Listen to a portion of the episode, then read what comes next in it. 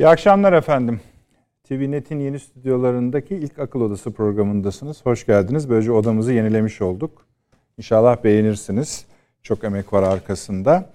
Efendim biraz geç kaldık malum. Sayın Cumhurbaşkanı'nın Özbekistan ziyareti vardı. Ee, orada karşılıklı olarak Cumhurbaşkanlarının basına çıkmaları yapıldı. Onu da bu akşam programımızda biraz değerlendireceğiz. Kök Sarayı'ndan yapıldı bu açıklamalar. Bitti ve biz de şimdi huzurlarınızdayız. Türk sadece Türkiye'nin değil, sadece bizim değil. Dünyanın gözü bugün e, İstanbul'daydı.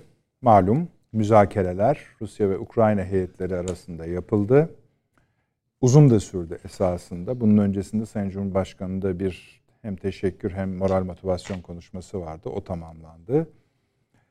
Şimdi bir durum ve yer tespiti gerekiyor bu krizde neredeyiz sorusunu bu akşam yanıtlamaya çalışacağız. Konularımızdan bir tanesi bu.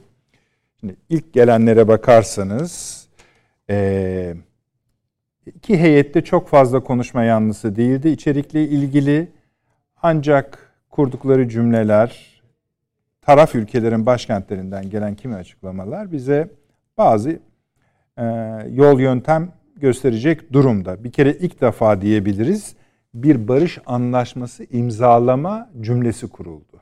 Demek ki ortada bir şey var. Yani bir döküman var.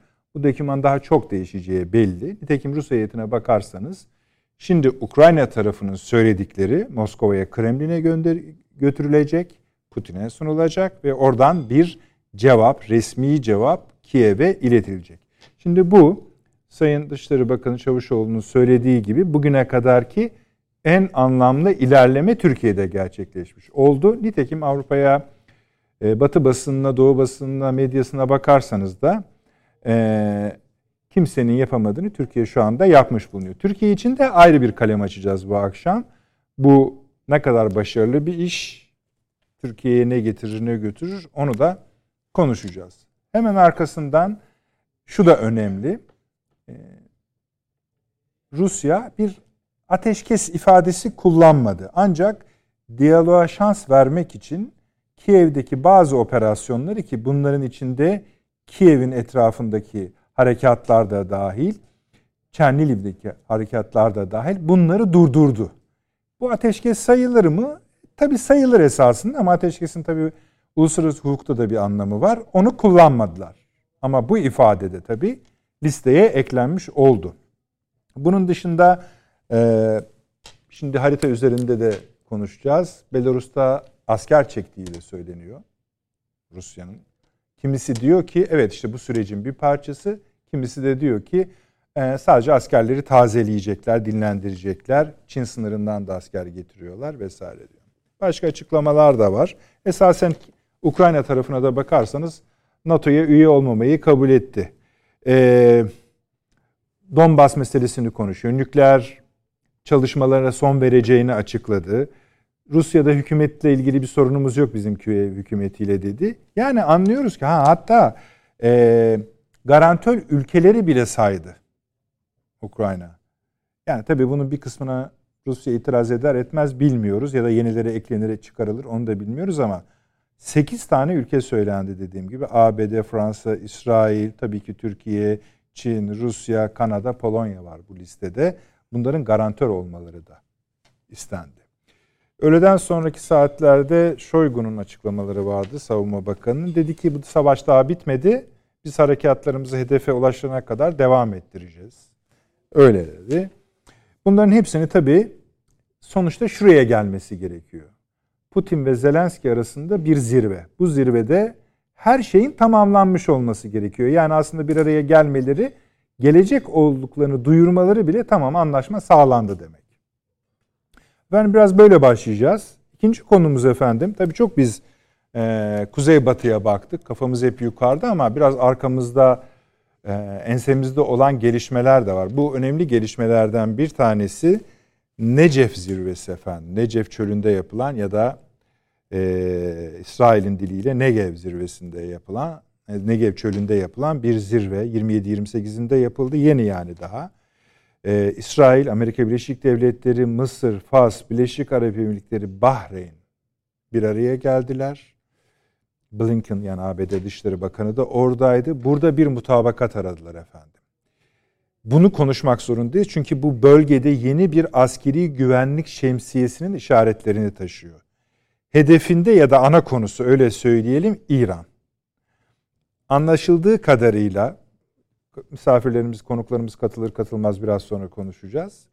Amerika Birleşik Devletleri İran'ın üzerindeki ağırlığını çekmeye başlıyor. Bu ziyarette, daha doğrusu bu zirvede Arap ülkelerine ve İsrail'i buna alıştırma zirvesi gibi.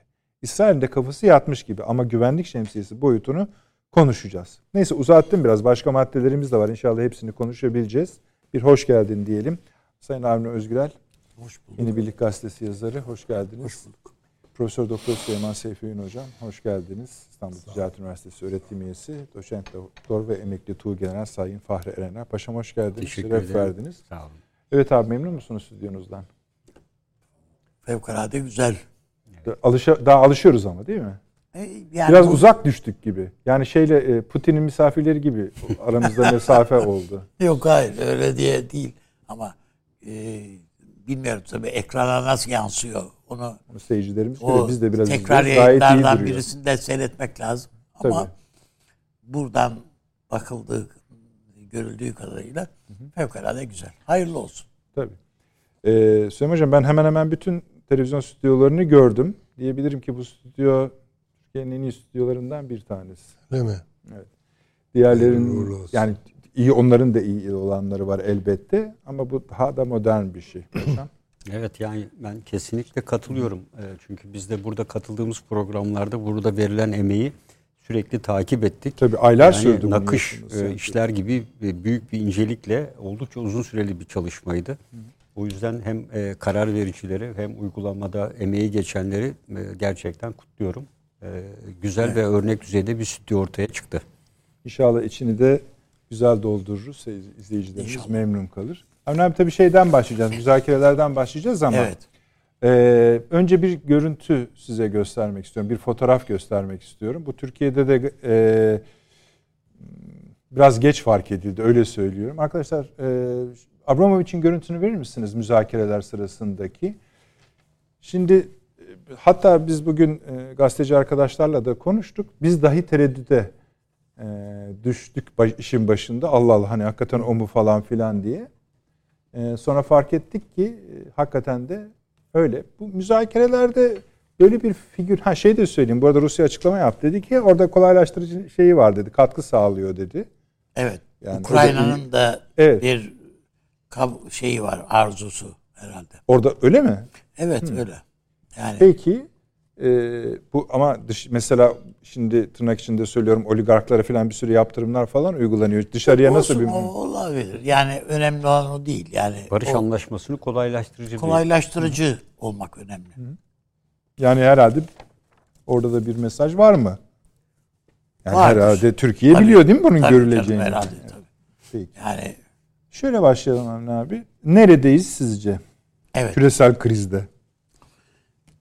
Yani biz e, bu meseleye iki cepheden bakmak lazım. Bir tanesi tabii bu e, İstanbul e, toplantısı e, ile gelinen nokta itibariyle e, yani bir bir aşamaya daha gel, gelindiği anlaşılıyor. Bazı noktalarda bir anlaşmanın sağlandığı zaten daha önce de bunların bir kısmı e, Belarus toplantılarında görüşülen konular. E, Zelenski bunların bir kısmını çeşitli vesilelerle ya ima ettiği ya açıkladı. Sonra belki tavsiye etmek ihtiyacını hissetti. Değiştirdi filan filan ama yani hiç söylenmemiş şeyler değil. Bunların bir kısmı. Ama orada anlaşılan şu ki e, Ukrayna tarafsız bir statüye evet dedi. Tamam. Anlaşılan bu. Yani öyle NATO'ya üye olmamak filan denilen şey esasında e, bu. İşin özü bu. Şimdi Rusya bunun temel şartlarından temel biri bu. Temel şartlarından birisi. Birisi bu. Ama kesmez bence Rusları. Hayır hayır kesmiyor zaten. Hı hı. Onun dışında işin bir de bir, bir e, yani Kırım bölgesi üzerinde bir şey e, to, görüşmeler hala yapılıyor. Daha önceden Zelenski üzerinde konuşabiliriz dediydi zaten. E, muhtemelen de konuşuluyor. Sadece Zelenski'nin burada söylediği bunları bunu kabul etmek için e, yani aslında Doğu şey e, Ukrayna ile Batı Ukrayna'yı birbirinden ayırsak mı ki şeyi bu gibi geldi bana. E, yani biraz ona benziyor gibi. Yani Rusya'yı da buna ikna etmeye çabalıyorlar gibi geldi. Ee, Zelenski biraz üzerinden de atmak için bunun için e, şeye referanduma ihtiyaç var. Ha, diye bir takım şeyler ileri sürüyor. Hı hı. Zannediyorum e, bu bütün bu meselelerin de konuşulacağı şeyde düğüm çözülür. Yani çözülme yolunda. Çünkü Rusya'da e, bu bakıldığında işi artık biraz böyle sakinleştirme, cepheyi ce, e, cephede bir sakinlik ortaya çıkarma e, şeyi var. Burada e, altını çizmek istediğim bir husus var. Belki dikkatlerden birazcık kaçtı. E, bütün bunlar arasında Azerbaycan biliyorsunuz bu Zengezur koridoruna imkan veren ara bölgeyi zaten işgal altındaydı ve çekilecekti. Ermeniler oradan. Azerbaycan girdi.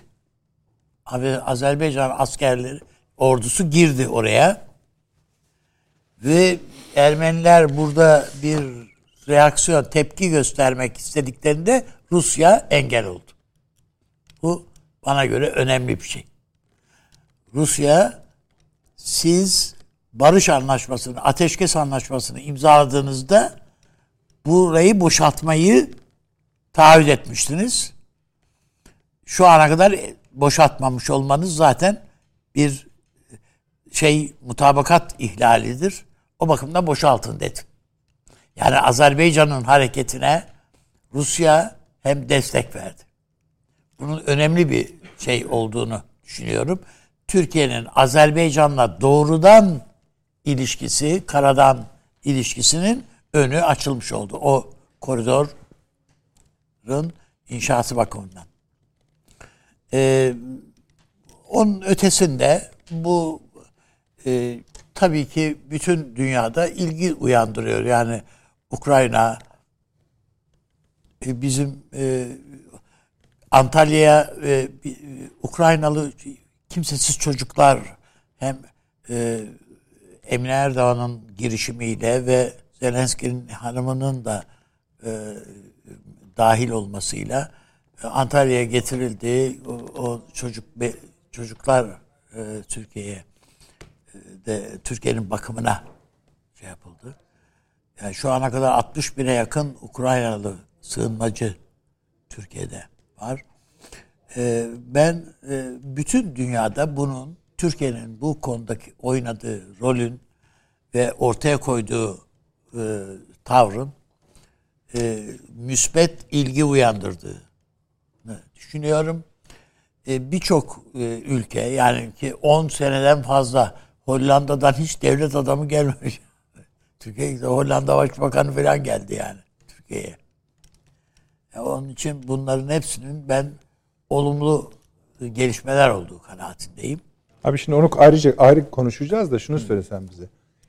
Şimdi bu harita böyle mi kalacak? Şimdi paşamla biraz konuşacağız onu ben, ayrıca. tabii onu onu bilemiyorum. Yani nasıl gelecek ama e, ben bu Donetsk falan yani bu, bu şeylerin e, ben üzerinde konuşulacağını, tartışılacağını düşünüyorum ve bir Doğu Batı Ukrayna diye bir yani ikiye şey, bölünmeden hatta, bahsediyorsunuz. Evet, ikiye. Ben sanki öyle bir hat üzerinde konuşulacak e, batı'da e, Batı'da biraz daha işte bu Zelenski'nin falan herhalde orada e, iktidarının Peki, sürmesine işe yarayacak imkan mı? verilecek.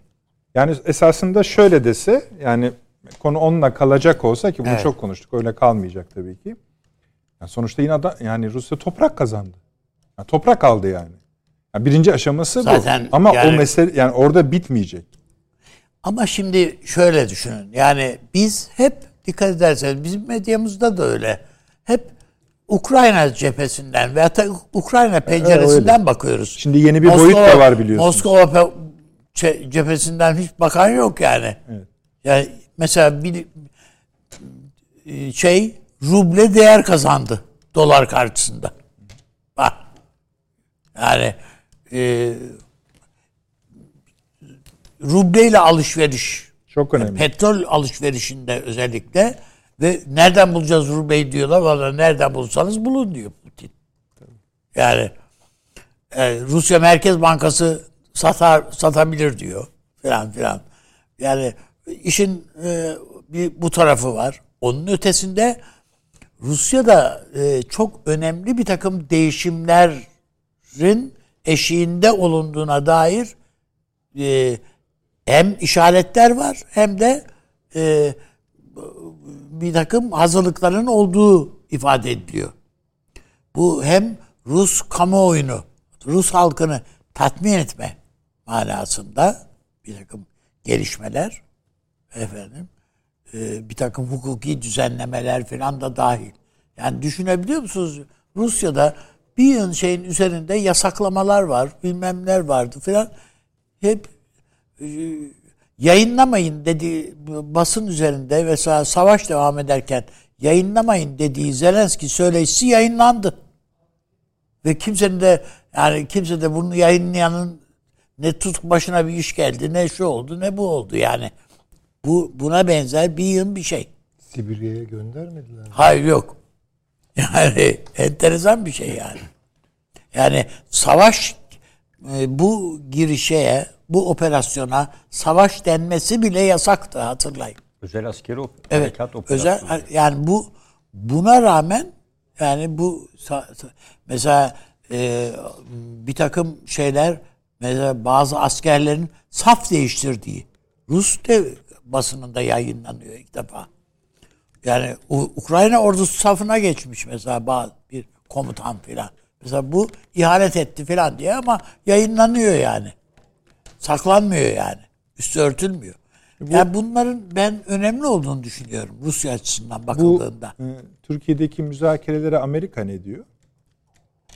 Ben e, yani sürsün istiyor Amerika. Bu bu müzakereler de sürsün. Savaş. Ya bu Ruslar niye dur, bombalamayı durdurdular kardeşim? Yavaşlattılar falan diye Amerika'nın ben üzgün olduğu kanaatindeyim. Yani Şimdi şu bir yar- anda. yarım saat kadar önce Başkan Yani Bay- biliyorsunuz e, şeyde bile o e, bu Oscar törenlerinde bile işte Ukrayna kurdeleleriyle filan filan çıkanlar. İşte yok Oscar, efendim tö- konuşsun Oscar konuşmasın töreninin konusunu hiç açmayın biliyorsunuz. Bundan Hayır yani orada e, Ukra Zelenski konuşma yapsın mı yapmasın mı tartışmaları falan. Yani bütün bunlar veyahut da e, orada bir takım böyle e, Rusya'nın tavrını protesto edecek bir takım laflar edilmesi onlar laflar yarıda kesildi falan yani. Bunlar e, yani Amerika'nın o kadar hoşnut olduğunu zannetmiyorum şeyden. Şimdi bir yarım saat kadar önce bu e, şey Beyaz Saray'da e, Singapur Başbakanı'nı ağırlıyormuş Biden. E, bir bas, tabii basın toplantısı düzenliyorlar. Basın toplantısı sırasında da gazetecilerden birisi diyor ki e, Rusya'nın bugün Kiev ve Ukrayna'nın kuzeyindeki başka bir şehirde askerlerini azaltacağı açıklamasına ilişkin görüşünüz nedir? Savaşta sona yaklaşıldığı olasılığını görüyor musunuz? Yoksa Rusya'nın yeni askeri çabalarını düzenlemek için zaman kazanmaya çalıştığını mı düşünüyorsunuz diye soruyor. Ee, Biden da şöyle söylüyor. Ee, Rusların eylemlerini göre, görene kadar herhangi bir şey söyleyemem. Dediklerini yapacaklar mı göreceğiz. Bugün Türkiye'de müzakereler oldu. Ben de NATO ortaklarımız Fransa, Almanya ve İngiltere liderleriyle görüştüm. Rusların önerisinin ne olduğunun görülmesi konusunda bir fikir birliği var. Yani bu müzakerelerin çıktılarını görmek istiyoruz. Evet. Ondan sonra konuşacağız diyor. Yani bu e, ama netice itibariyle Amerika e, bir güvensizlik şeyi yani bu, dur hele bir bu iş barışa gidiyor filan diye bir şey e, söylenmesi istemiyor birincisi. Yani bu böyle bir ümit var diye. Türkiye'de de bu konuda hani e, bu işi çözülüyor bu havası uyandırmaya gayret ediliyor. Ruslar da bunu inkar etmiyorlar. Yani bu bu havanın uyandırılmasına, uyanmasına Ruslar da katkıda bulundular bu İstanbul zirvesi sırasında. Yani yapılan açıklamalar ha yok nereden çıkarıyorsunuz canım daha ortada fol yok yumurta yok filan gibi laflar edilmedi. Geçen sefer yani Antalya zirvesi Olursun. sırasında böyle biraz daha havada şey yaptıydı Lavrov hatırlarsınız. Efendim bu sefer falan öyle değil. Daha ümit var e, şeyler. Daha alttan alan, daha uzlaşma e, şeyini yansıtan cümlelerle girdiler. O bakımdan ben e, Türkiye açısından çok ciddi avantajların e, olması yanında işte bu iki ülke açısından e, Ukrayna'nın buradan bir tek hani toprak bütünlüğü lafını kimse etmiyor. Dikkat ediyor musunuz? Ukrayna ile alakalı olarak. Ancak direkt olarak Zelenski'ye sorarsanız öyle söylüyor. ha. Onu da aksini söylemesinin Onu şansı yani, yok zaten. Ukrayna'nın egemenliği kelimesi ifadesi kullanılıyor ama toprak bütünlüğü lafı yok. Peki. Devam edeceğiz daha. Evet. Şimdi Süleyman Hocam bu şeye ayrı bahis açmamızda fayda var. Bu Azerbaycan meselesini yani altını çizerek bir kez daha e, Değinirler herkesin dikkatine sunmak istiyorum. muhakkak. Şimdi bu bir ener, Almanya çıktı dedi ki biliyorsunuz. Şimdi oraya girmeyeceğiz ama hatırlatayım izleyicilerimize diye söylüyorum. Ben dedi bu şeye dedi Rusya'ya dedi enerji boykotu uygulanmasına dedi katılmıyorum dedi. Bu fikre katılmıyorum ben dedi. Yani boykota da katılmıyorum demek o. Fakat şey G7 zirvesinden de bu şey işine de biz karşıyız dedi. Oranın sözcüsü de Almanya şu sıralarda. Rubleyle olmaz dedi. Bu yani rubleyle olmaz demek aslında Amerika daha da çizgiden çıkamıyoruz bu kadar demek. Fakat e, bir takım ülkelerin kendi para birimleriyle alışveriş yapma işi gittikçe ciddileşiyor ve bu kriz devam ettikçe anti dolarizasyonun daha belirgin hale gelecek. Ama buna biz hani hep söylüyoruz söylüyoruz. Bakın bu bence Ukrayna, Ukrayna, Ukrayna'nın güvenliği, Moskova'nın güvenliği. Bu yüzden savaş çıkar cümlesinden daha keskin bir cümle. Bu e, hal devam ederse asıl savaş oradan da çıkabilirmiş gibi geliyor bana. Ama cepte tutalım, konuşalım. Neredeyiz? Şimdi öncelikle şunu söyleyeyim. Hakikaten Türkiye'nin diplomatik tarihi itibariyle e, çok önemli bir e, kazanım, başarı. Bunu baştan bir teslim edelim. Türkiye'nin pozisyonu çok iyi. Yani beklenen bu. Hatta ben hani en muhalif bugün hükümete en fazla muhalefet eden ama hala makul bulduğum bazı çevrelerinde bunu teslim ettiğini görüyorum. Söylüyorlar. Yoldan çıkmamış olanlar var canım. E var tabii ki yani. Çünkü doğruya doğru eğriye eğri neticede. Ee, Fakat bunu abartmamak gerekiyor. Türkiye'nin pozisyonunu hala tam yerine koyamayan bir kamuoyu hatta yazar çizer takımı, gazeteci takımı da var.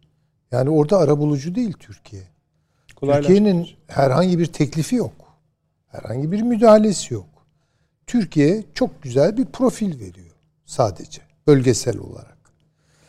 Ve hakikaten bu e, heyetleri bir araya getirebilecek başka bir devlet de yok herhalde. Hani mecburiyetten işte online yapıyorlar görüşmeleri.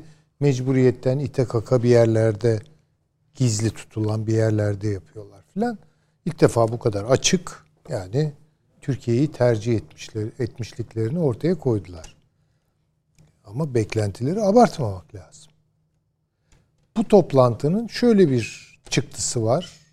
İlk defa Ukrayna'nın teklifini gördük. Bu toplantıya Ukrayna'nın teklifi hakim. Bu ne olduğunu anladık. Şimdi birkaç kalem yani 2-3 başlık var bunda. İşte mesela Kırım diyorlar. Bunu pase ediyorlar. Yani liderler baksınlar bu işe. Biraz zamana yayalım. Yani donduralım bu meseleyi. İşte yani Zelenski pek sorumluluk almak yani tek başına sorumluluk almak istemiyor konuda. Topu taca atmak Tabii, deniyor. evet, evet. Üstadım buna yani futbolda topu taca atıyorlar. Veya Donbas bölgesi işte yani bakılır, edilir. Esas olarak bizim teklifimiz tamam biz NATO'ya girmeyeceğiz. Peki.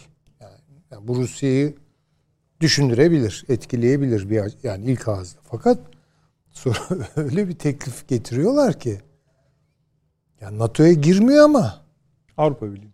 Hayır hayır NATO'nun yani NATO'ya mensup devletlerin garantisi altına sokuyor ve 5. maddeden bahsediyor. Ya bugün Allah muhafaza hani Evet. İtalya'ya birileri saldırsa Türkiye'de otomatik olarak NATO'nun 5. maddesine benzer diyor zaten. zaten Evet. yani kulağını böyle göstermiyor da böyle gösteriyor. Yani beni gene NATO'nun güvenlik şemsiyesi koruyacak. Ve burada da mutlaka işte Türkiye'de olmalı diyor. Bunu ayrıca konuşuruz. Şimdi Rusya'da da tabii buna evet diye demeyecek yani. Evet der mi Rusya? Demez. Garantörlük diye bir şey o kabul etmezler hocam. Olmaz böyle bir şey yani. Yani orada Amerika olacak, Almanya olacak, Fransa işte sayıyor birilerini. Ben çok var. Polonya var galiba değil mi yani bildiğim kadarıyla. E bunlar NATO devletleri ve evet. askeri unsurlarıyla orada vücut gösterecekler ve Rusya buna evet diyecek. Ya bunu buna evet diyorsa zaten Rusya bitmiş. Ben söyleyeyim yani. Dükkanı kapatsalar iyi olur yani. İkincisi bu Avrupa Birliği meselesi. Onu da biraz yemeğin sosu gibi koyuyorlar ortaya. Yani ya Avrupa Birliği dediniz neticede bir ekonomik birlik olarak başladı. E senin de ekonomik hakim düşüncen Rusya olarak işte küresel ekonominin gerekleriyle tutarlı e, başka bir ekonomik rejim zaten sistemde olmadığına göre evet. E sonra bu Avrupa Birliği bir adım daha attı. Siyasi bir birliğe dönüştü. E siyaset de yani sonuçta masum bir şeydir yani. E sonra bir adım daha atmak istediler. Hukuk birliği orada olmadı. Neyse yani siyasi ve ekonomik bir birliğe gireceğim ben. İyi ama Avrupa silahlanma kararı alıyor. Mesela o, o ne olacak? Yani bunu şimdi Rusya hesa- hesap etmeyecek mi yani? Mesela Almanya silahlanıyor. E yarın Avrupa Birliği'nde bir transformasyon olur. Avrupa Ve- ordusu kuracağım diyor. Ha, Avrupa ordusu kurulması lafları gündeme gelir. Siyasi olduğu kadar da askeri bir birliğe evrilirse Avrupa Birliği ne olacak peki? Şimdi bunlar bence yani ben açık söyleyeyim yani bana ne Rusya'nın çıkarlarından falan da ama Rusya'nın nazarıyla bakacak olursam ben bunlara güler geçerim ya bu tekliflere. Bir de yani tarafsızlığı anayasaya koymak için referandum gerekiyor. E, referandum içinde işgalin sona ermesi gerekiyor. Hele siz bir çekilin biz bir referandum yapalım. Kimse müdahale etmesin falan. Bunlar yani çok O zaman şey biraz tezler siz değil bunlar. Şoygu'nun sözlerini takip ediyorsunuz gibi geliyor. Yani hedeflerimize ulaşana kadar şey bitmeyecek. Onu hareket. bilmem Rusya buradan hangi vazifeyi çıkarır Yani tabii. Şoygu şeyin teslim olduğunu öyle denmese, gösterilmese bile en azından belgeler üzerinde teslim olduğunu görmek istiyor. Ki Hem zaten olmadan ya yaptıklarının bir anlamı yok. işte Ve bu verilen ya- şeyler- neredeyse tespit etmeye Evet. çalışıyoruz ya. Bu verilenler Rusya'yı doyuracak şeyler Heh, değil. Tamam. Onu rahatlıkla Bu cevap. söyleyebilirim. Evet tabii. Yani ama şu var. Bu görüşmelerin zamanı büyütmesine ve genişletmesine, genişletmesine Putin rıza gösterdi. Bence bu tamamen şu anki iklimle ilgili. Harekat açısından. Hakikaten karlar eriyor. Çamur deryası. Yani biraz böyle sanki bir barışa doğru gidiliyormuş. Bak ben de buradayım yani. Ben de üstüme düşeni yapıyorum. Ya bir de şunu ben anlayamadım. Kusura bakmayın. Yani Ukrayna temsilcilerinin her türlü açıklaması ballandıra ballandıra verildi. Ruslarınkini anlamadık. Ha şöyle dese hani mesela hani onu da bekledim. Ruslar kısa bir açıklama yapıp gittiler. Soru kabul etmediler. Yok adamlar konuşuyordu orada. Ne dediklerini ben bilmiyorum. ben. Türk şu anda Türk medyasında çok genel bir eğilim. Ama böyle bir şey olabilir mi yani bu? Hayır bu medya dengeleriyle, medyanın ada, adaletiyle a, a, açıklanabilir bir şey mi? Dengeli olmak zorunda yani medya. Yani şimdi siz bunu şöyle söylüyorsunuz ya bakın.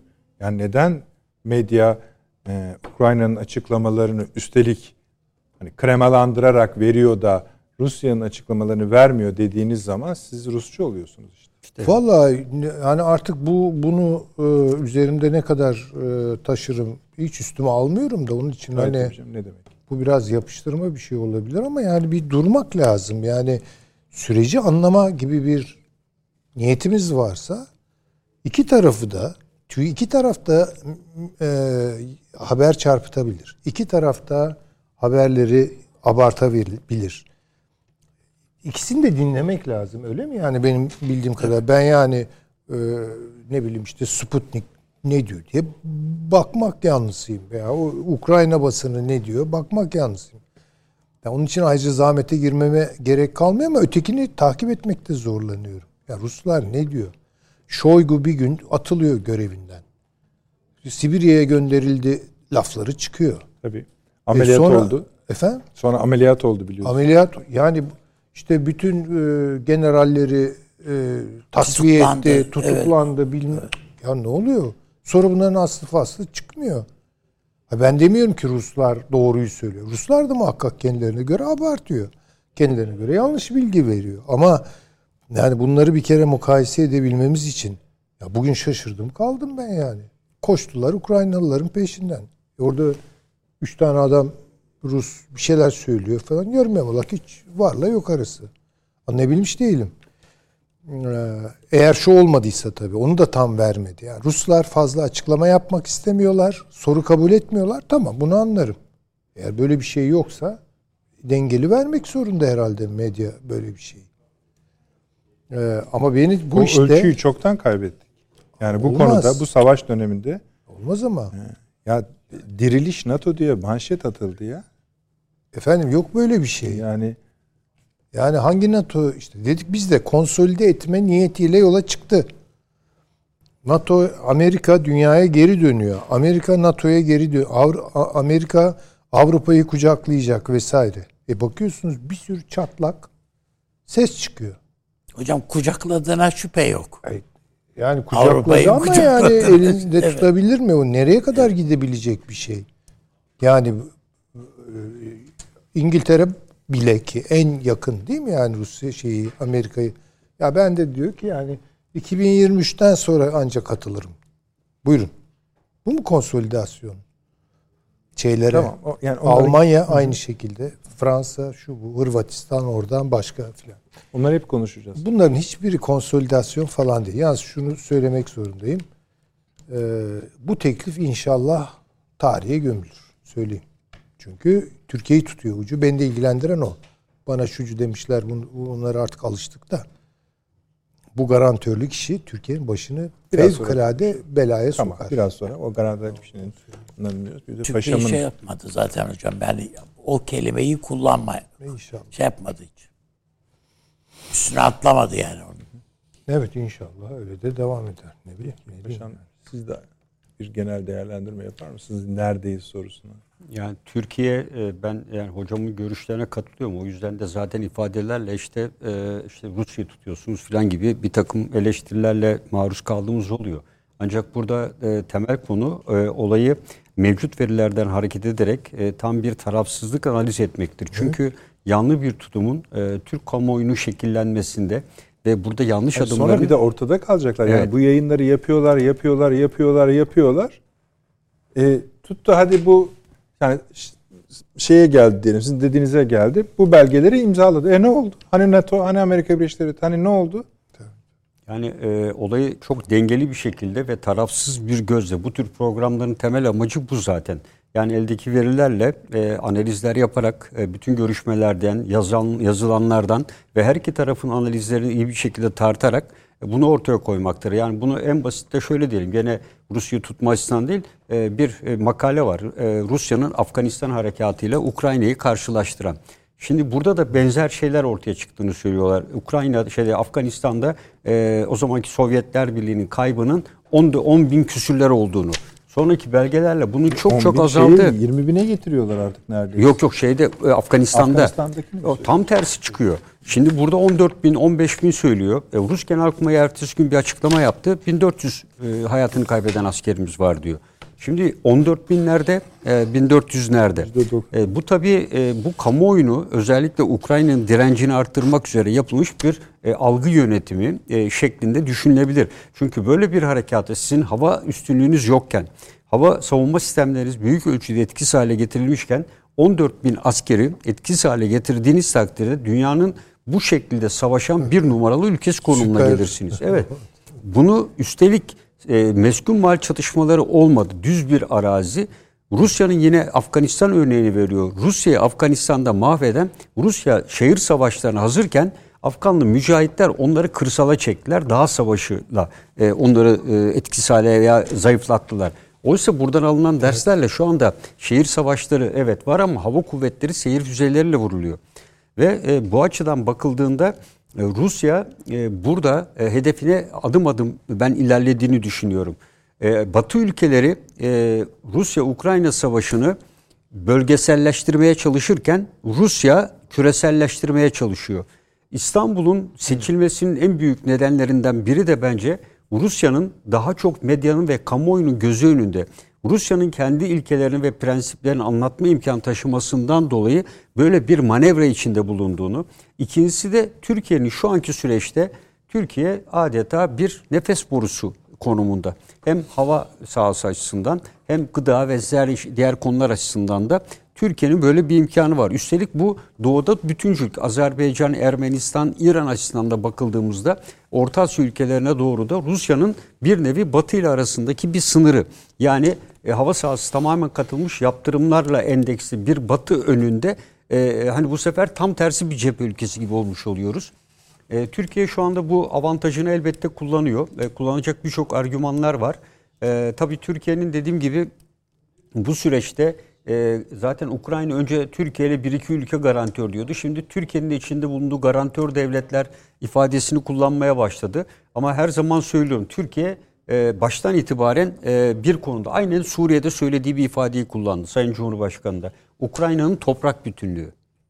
Ukrayna'nın toprak bütünlüğü Kırım'ın toprak bütünlüğü yani Kırım'ın ilhakının tanınmamasıyla da eş anlamda. Yani ne Donbas'ı, e, ne Lugansk'ı, e, ne Donetsk'i, ne Kırım'ı. Bütün buralarla birlikte bir bütün bir Ukrayna olmasını Türkiye arzu ediyor. Dolayısıyla Türkiye'nin şu anda yola çıktığı ara buluculuk ve veya ileride çok tehlikeli olmasına rağmen garantörlükte Türkiye bu temel ilkesinden vaz mı geçecek? Yani Ukrayna'nın bütünlüğü. Şimdi Ukrayna'nın bütünlüğü dediğiniz zaman e, bu, süreçte devam ettiğimiz zaman o zaman Rusya ile olan ilişkilerde veya ara buluculukta zaman zaman sekmeler meydana gelebilir. Zaten bizim tanımadığımız Rusya'nın da bütün gelişmelere rağmen bunu kabullendiği bir Kırım meselesi var. Hep söylüyorum ilginçtir Çin de Kırım'ı tanımıyor Rusya'nın ilhakını. Yani dolayısıyla Kırım'ın ilhakını tanımayan çok sayıda ülke var. Türkiye yalnız değil. Ama burada dediğim gibi Türkiye'nin en en önemli avantajı bence Antalya formunun e, dünya genelinde beklediği ilgiyi çekmesi Ruslara olayı küreselleştirme e, e, kapsamında daha geniş kitlere ulaştırma özellikle Çin, İran gibi ve Orta Doğu ülkeleri gibi ülkelerde e, bu konuda Rusya'nın kendine göre haklı olan işte neonazilerle mücadele ettiğini, çok sayıda Rus'un katledildiği gibi görüşleri ortaya koyması açısından özellikle kendi medyasına e, batıya yayın yapma, gazetelere çıkartma vesaire gibi yasaklar varken bu tür görüşmeler ve özellikle İstanbul gibi bir merkezden e, bunların dünya kamuoyuna yayılması bence Rusya'ya e, bir avantaj da sağlıyor. Yani Rusya e, hem e, hocam da ifade ettiği gibi hem Putin bence bir zaman kazanıyor. E, ikincisi de e, olayı daha e, nitelikli bir hale getirmek ve kendi e, hakkının olduğunu iddia etmek. Bakın gene makalede şunu yazıyor. Şu anda Rusya'da özellikle Donetsk ve Lugansk'ın ilk bağımsızlığın olması gerektiğini e, yasayla getiren ikinci parti olan Rusya'nın Komünist Partisi. Şu anda yüzde 17'lik veya 8-10'luk liberal parti dışında bir parti bütün yüzde 87'si yüzde 99'u Putin'in ileri sürdüğü bu milliyetçilik fikri içinde birleştiğini söylüyorlar. Dolayısıyla Putin burada milliyetçilik kavramını ön plana çıkarak Jirinovski vesaire dahil olmak üzere bütün bunları ve halkı e, işte liberal veya farklı düşüncede olanların dışında konsolide ettiği e, düşünülüyor. E, bütün bu açılardan baktığımızda Türkiye'nin işte yaz mevsimi geldi.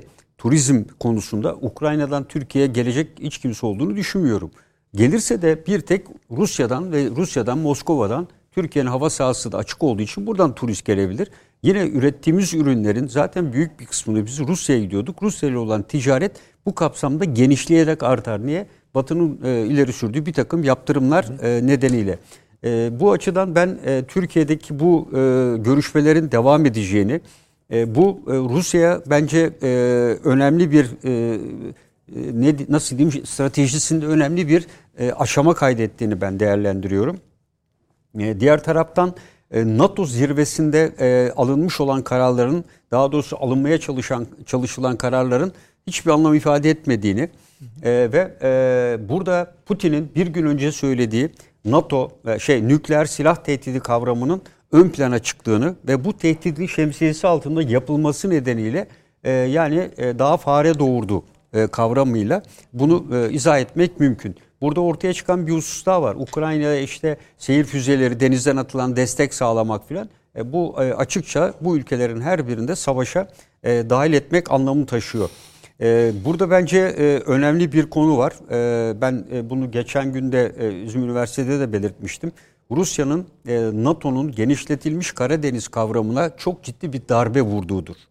E, bu yüzden de buradan e, şey üzerinden baktığımızda tabii, tabii, anlatabilirsiniz. Evet yani e, sadece şu e, Azak bölgesi biliyorsunuz e, karasular açısından Azak denizinin yarısı ve Kırım dahil bu bölge Odessa'ya kadar Ukrayna'nın karasuları içindeydi. Şu bölge, Azak denizinin yarısı ve bundan ötesi Gürcistan'a kadar Rusya'nın karasuları idi. Şimdi ne oldu? Azak denizinin tamamı şu anda Rusya'nın e, karasuyu oldu. İkincisi Kırım Adası'nın önünden geçen ve şu anda bu bölgeye kırmızı olan yere karasuları da Rusya'nın kontrolünde.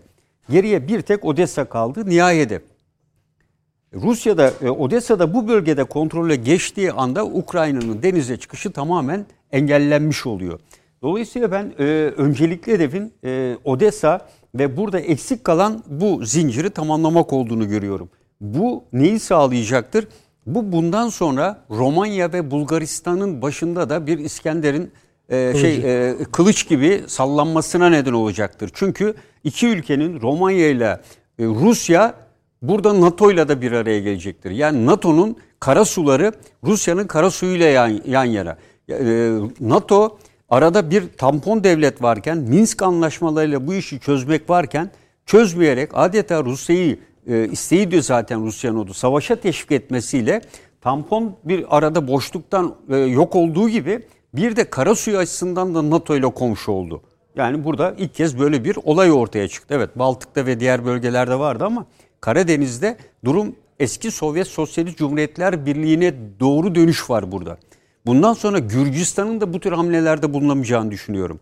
E, çünkü Gürcistan'da dar bir kara suyu var e, bu Amerika Birleşik Devletleri'nin Karadeniz'de Türkiye Montreux konusunda da Rusya'nın gemilerine ve diğerlerine karşı da kendi hakkını ortaya koyup bunu da düşündüğüne göre Montreux konusunda NATO'da Montreux'u bundan sonra delici bir faaliyet herhangi bir engel yapılsa bu sefer Rusya karşıya çıkacaktır. O yüzden Türkiye'nin de Montreux konusunda bir taviz vermesi de söz konusu olmayacaktır. Bu bence bir kenara konulması gereken bir konu. İkincisi çalışmalarda... Büyük haritaya geçmeyelim paşam. Buna evet. sonra devam edin ama siz oradayken şunu da sorayım. Bu ya o konuya girmek istemiyorum ama hani şu sebepten girmek istemiyorum. Çok konuşulduğu için.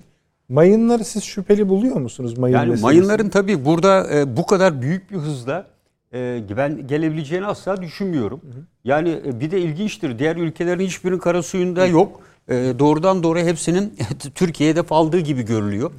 2-3 e, tane olması e, sanki bunların Türkiye'ye yakın bir bölgede bir provokasyon yapıyormuş gibi bir algı var. Evet bunların zaten ee, geçmişte de bulunuyordu biliyorsun. İkinci Dünya Savaşı'ndan kalma mayınlar, kıyıya vurmuş mayınlar, e, bombalar da olabiliyordu bu Karadeniz'de. Özellikle Karadeniz kıyısında Türkiye'nin. Ama e, bu mayınların e, bu kadar kısa bir zamanda buraya gelebileceğini ben ihtimal vermiyorum. Ee, yani e, Romanya ve Bulgaristan'la da Sayın e, Savunma Bakanı ifade etti. İşbirliği yapıyoruz. Hı hı. Ee, ya e, paşam bugün mesela e, Sabah gazetesinde olması lazım. Şimdi yanlış söyleyip e, gazetelerin hakkını yemeyeyim ama emekli yarbay Ahmet Bedir Koyun'un bu hı hı. E, Nusret'in komutan esasında. Bu mayın konusunda fevkalade uzman, yetkin biri.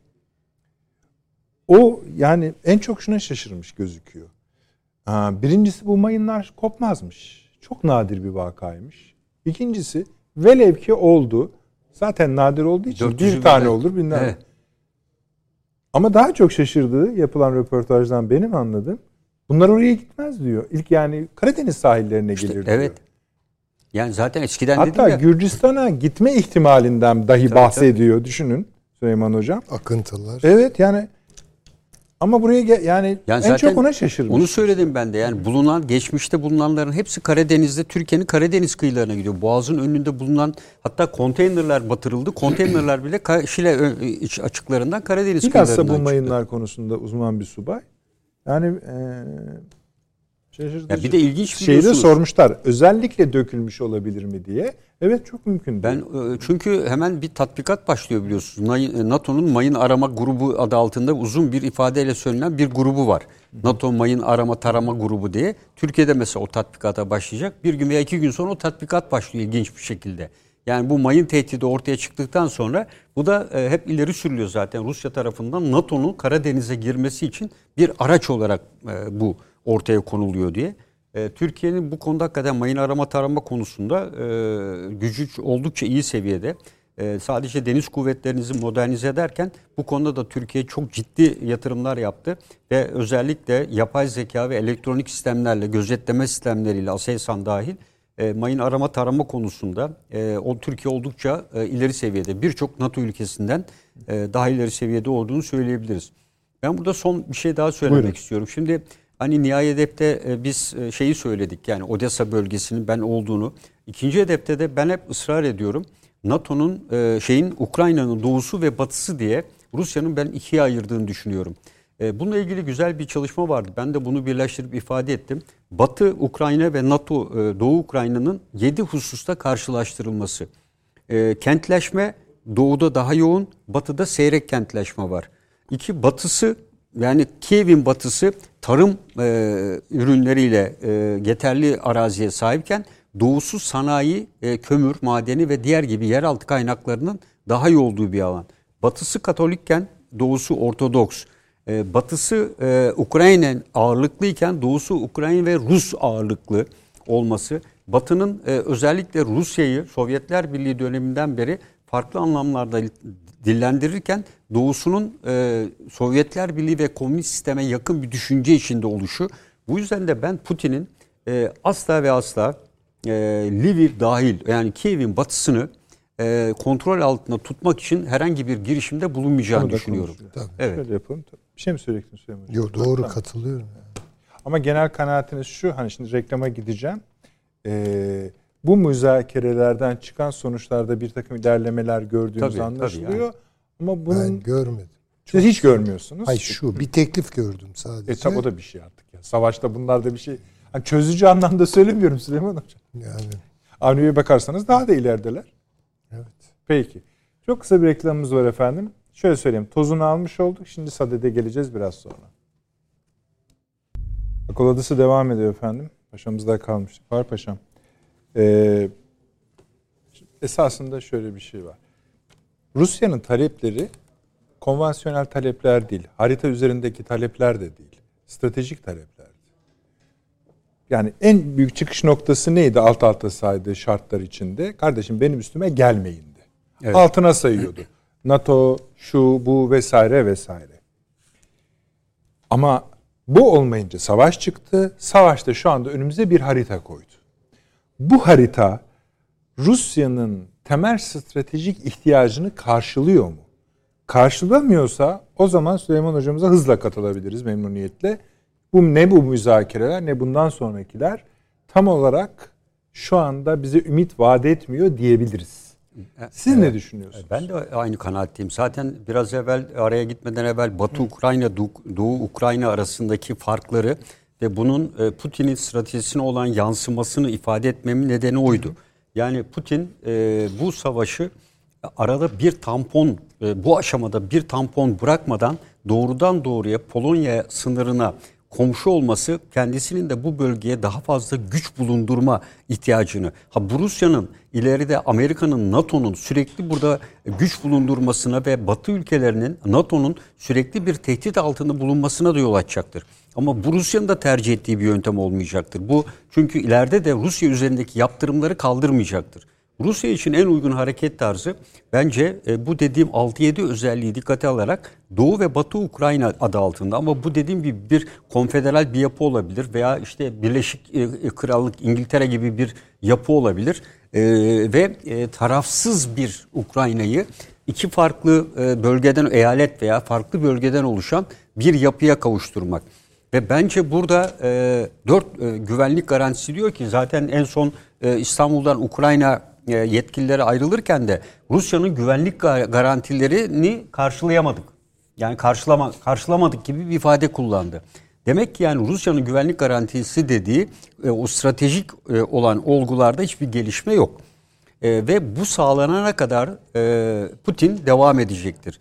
Bence dediğim gibi devam edeceği nokta asla Kiev'e girmeme, Kiev'i sürekli baskı altında tutma, Odessa'yı kontrol altına alarak Karadeniz'deki kara evet. sularını tamamlama e, Odessa ile Kiev arasında bağlantıyı sağlama, Kiev'e dediğim gibi asla girmeme ve bu şekliyle e, şu anda Donbas ve Lugansk'ta aslında kendisi destek sağlıyor. Oradaki faaliyetleri yürüten, oradaki ayrılıkçı güç tabir ettiğimiz e, kimseler.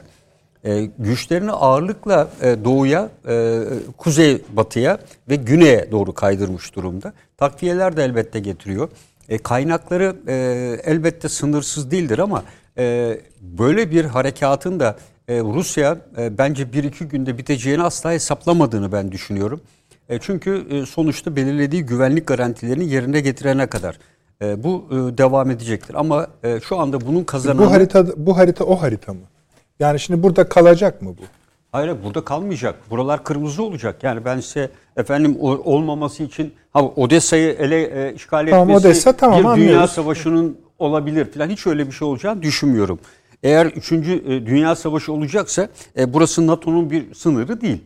Eğer buraya müdahale ediyorsa e, NATO o zaman e, Kiev veya Lviv olurken de müdahale. Stoltenberg ne dedi? Bir anlaşmayla bunu katı söyledi. Biz dedi NATO sınırlarını korumakta kararlıyız dedi liderler zirvesinde. Son cümlesi buydu. Bu, bu ne demek? Ukrayna sen ben biz sana silah veririz, füze veririz, başının çaresine bak anlamını taşıyor. Dolayısıyla Ukrayna bundan sonra kendi e, stratejik yalnızlığıyla hani Rusya da aynı yalnızlık içinde ama Rusya'nın arkasında daha büyük güçler var. Ama Ukrayna'nın arkasında NATO e, kendisi Zelenski ne dedi? Eğer bana yardım etmezseniz bundan sonra sıra sizlere gelecek dedi. Ona karşı Stoltenberg biz kendi sınırlarımızı korumakta kararlıyız dedi. E, bu açıdan baktığımızda bu Rusya'nın elini rahatlattı. Yani Putin e, elindeki e, gücü e, nükleer silah tehdidini ön plana çıkarttığı için bu hamlenin dediğim gibi işe yaradığını gözüküyor. Ve bence kırmızı yerli kırmızı olacak yerleri burası, sayı. Burası kırmızı olacak ve buradan da kuzeye kadar olan bu bölge kırmızı olacak. Ha şey bu yani ay kapanacak diyorsun. Bu evet evet yani şu hat şu hat kapanacak. Kiev hariç. Kiev hariç. Çünkü Kiev'e girmesi hem zordur. Yani e, burada ben e, pek şehir işlerine gireceğini pek düşünmüyorum. Hı hı e, kendi açısından önemli düşündüğü mesela Maripol vesaire bunlar çok zayiata sebebiyet olur. Çünkü burada Azok taburu falan dediğim gibi aşırı milliyetçilerin olduğu taburlar var. Mesela onlar da e, Rus yanlısı olanları ağaçlara bağlıyorlar bilmem ne. Birçok o görseller e, giderek savaş suçundan daha farklı bir yapıya doğru gidişte var. E, bu açıdan bakıldığımızda bu bölgelerde e, bir aşamada bence e, bu ikisi tam bağımsızlıklarını ilan edebilirler. Tamam zaten işte konuşuluyor. Evet. Yani e, ve bu arayı kesin kapatacaktır. Aslında bu arayı rahatlıkla kapatabilir. Ancak buraya güç kaydırmaktan ziyade bakın ağırlıkla bu tarafa vermiş durumda. Yani buradan kapatarak bu bölgeyle yetinebilirdi. Zaten Rus Genelkurmay'ın yaptığı açıklamada özel askeri harekat operasyonunda son gelişmeler diye e, ilk cümlesi şöyle. Bizim önümüzde diyor iki seçenek vardı. Ya Donetsk, Luhansk bölgesiyle sınırlı kalacak bir şekilde bunu bitirmek ya da kendimizi emniyete ve güvenlik garantilerini alacak bir seviyeye gelecek kadar ilerleme sağlamaktı. Bunun için de sürekli Minsk 1 ve 2 anlaşmalarının uygulanmasını istedik. Ama Batı hiç oralı olmadı. Ve e, bizi tahrik ederek bu işi yapmaya sevk etti diye böyle bir gerekçe ileri sürüyorlar. E, burada bundan sonra Rusya'nın işini biraz daha kolaylaştığını görüyorum. Çünkü e, Ukrayna'nın hava kuvvetleri yok olmuş durumda. İşte Polonya'dan uçak istedi getirirseniz vururum dedi. Şimdi Ruslara bakarsanız onların resmi açıklamasına askeri tesisler hiç hayır, tamamı gitmişti. Ya, tabii askeri tesisleri ama e, o stratejik. Çünkü e, şunu ifade etti.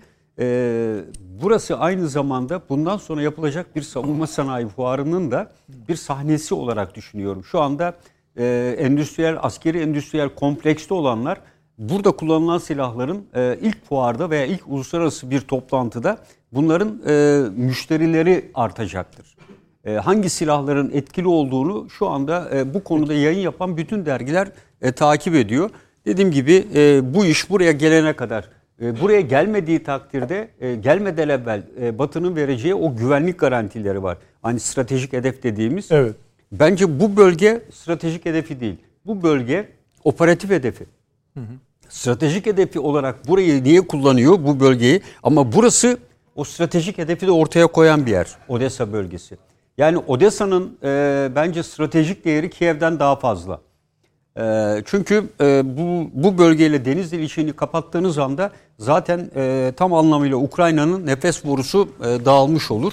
E, ve böyle NATO'nun da dediğim gibi e, Karadeniz'deki olan hakimiyeti daha da azalır. Yani fa- fantastik bir şey. Mesela şimdi Ukrayna Kiev yönetimi dese ki tamam hepsini kabul ediyoruz şartlarını. Bu böyle duracak mı devam mı edecek? Devam eder. Eder. Yine Eder. eder. Yani ben e, Odessa'ya kadar olan hattın e, çünkü e, biz hocamla da hatta gelen bir muhabir arkadaş vardı. Odessa'dan geliyordu. Odessa ile ilgili görüntüleri anlattı. Evet. Yani burada e, gecelerin nasıl çatışmaların olduğunu, askere herkesin elinde silah olduğunu ve Odessa'da durumun e, öyle görüldüğü gibi olmadığını, insanların birbirinden şüphelendiğini, sürekli gece Herkes silahlı. Evet. Herkeste silah olduğunu e, bu şekilde Rusya'nın e, bence Odessa'yı e, Donetsk, Lugansk gibi e, kendisine bağlı gruplar tarafından belki etkisiz hale getirip ondan sonra kendisi müdahale edebilecektir. Çünkü Odessa e, diğerleri gibi, diğer şehirler gibi değil. Yani Batı açısından da biraz daha farklı önemi, değeri olan e, bir şehir olduğu için orayı tahrip etmekten kaçınacaktır. E, belki kendi iç ayaklanmasıyla bu zinciri kullanarak bir hibrit savaş taktiğini uygulayarak e, bu bölgeyi ele geçirebilir diye düşünüyorum. Oyunculara göre değiştirelim maçımızı. Süleyman Hocam Amerika ne düşünüyor? Yani şu anda Valla Amerika derken yani Biden'ı mı kastediyorsunuz yönetici? Artık bütün oyuncu Amerika'daki bütün kategorileri sayamayız. Evet. Süleyman Hocam. siyasi şeyler. Bu tabii yani bunun sonucun açısından hala aynı yerde miyiz? yani Yani Amerika'nın beklentileri gel gelden artık farklı bir yere evrildi mi? yok. Nihai yani konsolidasyon sağlandı mı? Ha konsolidasyon sağlanmadı bir kere. Yani net olarak görelim. Ama öyle demiyorlar. Şöyle Ama diyor mesela bugün Biden. yani. Tarihinin en güçlü noktasında diyor NATO diyor. İşte ve bu lafa inanan bizim bir takım akademisyenler ve gazeteciler Putin NATO'ya hayat öpücüğü kondurdu diyorlar.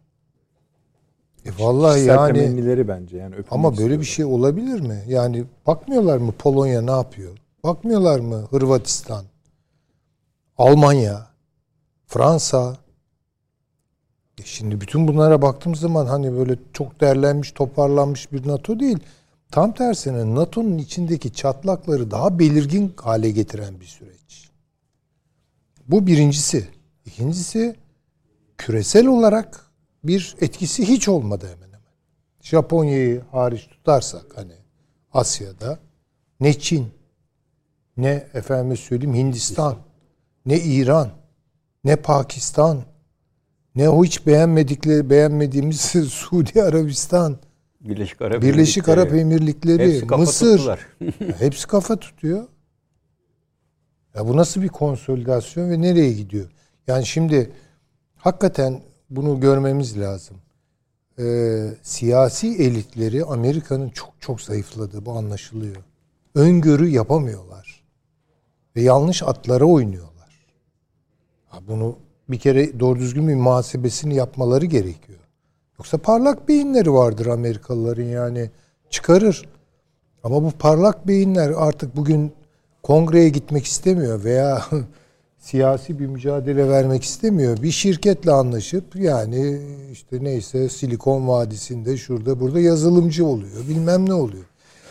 yani bunları siyasete kanalize edemiyorlar ve yanlış ve çürük hesaplar yapıyorlar. Bu süreç devam ederse bundan en fazla zararı NATO görecektir. İnandırıcılığını kaybedecek. Ben buraya yazar yazabilirim bunu. Çünkü artık yeter. Yani Almanya'da bugün un bulunmuyor. Un. Ya Almanya'da gıda kriz bir alarme ediliyor. Fransa'da Macron e, gıda yardımı uyguluyor yani. Yarın ne olacağı belli değil bu işlerin. Ekmeğe gidiyor iş yani. Yani Amerika'nın dediklerini yapmak zorunda kalan bir Avrupa. Nereye kadar bunu taşıyacak? Ben hiç zannetmiyorum. Sadece enerji değil. Dediğim gibi ekmeğe gidiyor iş. Yani Almanya'da belli yerlerde e, benim de haber aldığım arkadaşlarıma un bulunmuyor diyorlar raflarda. İnanılmaz değil mi? İnanılmaz bir şey yani bu nereye kadar gidecek? Sanayisi dönmüyor. Ya ben şimdi kendim bir Alman sanayicisinin yerine koyuyorum. Diyelim ki filanca meşhur hadi çok bile kurup firması falan. Valla elime alırım bir sopayı. O hükümeti falan kovalarım yani. Ya bu sanayi neyle dönecek yani? İzah yok. E, Amerikan sanayicisi farklı mı hocam? O da diyor Amerika'da- ki bu yeşil enerji falan filan nereden çıkıyorsunuz bunları diyor. Tabii ki. Kaldı tabii, mı diyor tabii, yani bu? tabii. Yani çok sonra olabilecek olan bir şeyi Evet. yarın olacakmış gibi insanlığın önüne Ha, beni koyup onu zorluyorsun diyor beni. Hayır diyor ki, bu tabii. bitti. tabii Yok böyle bir şey diyor. Yani şeyi mi söylüyor? Yeşil enerjiyi. Evet yeşil enerji. Tamam buraya bir gidiş var. Ama 2060'da Hocam, mı olacak? tabii ne yani olacak o ne bileyim. Yani şu anki Bu yeşil enerji sahir konuları bence Almanya'daki iktidardaki yeşillerin şimdi aldığı kararlarla neredeyse tarih olmak üzere. Evet. Düşünün ki yeşiller orduyu diriltiyorlar. Düşünün ki yeşiller nükleer ve kömüre dönüyorlar. ve E, tabii, bunları tabii. kararlar alıyor.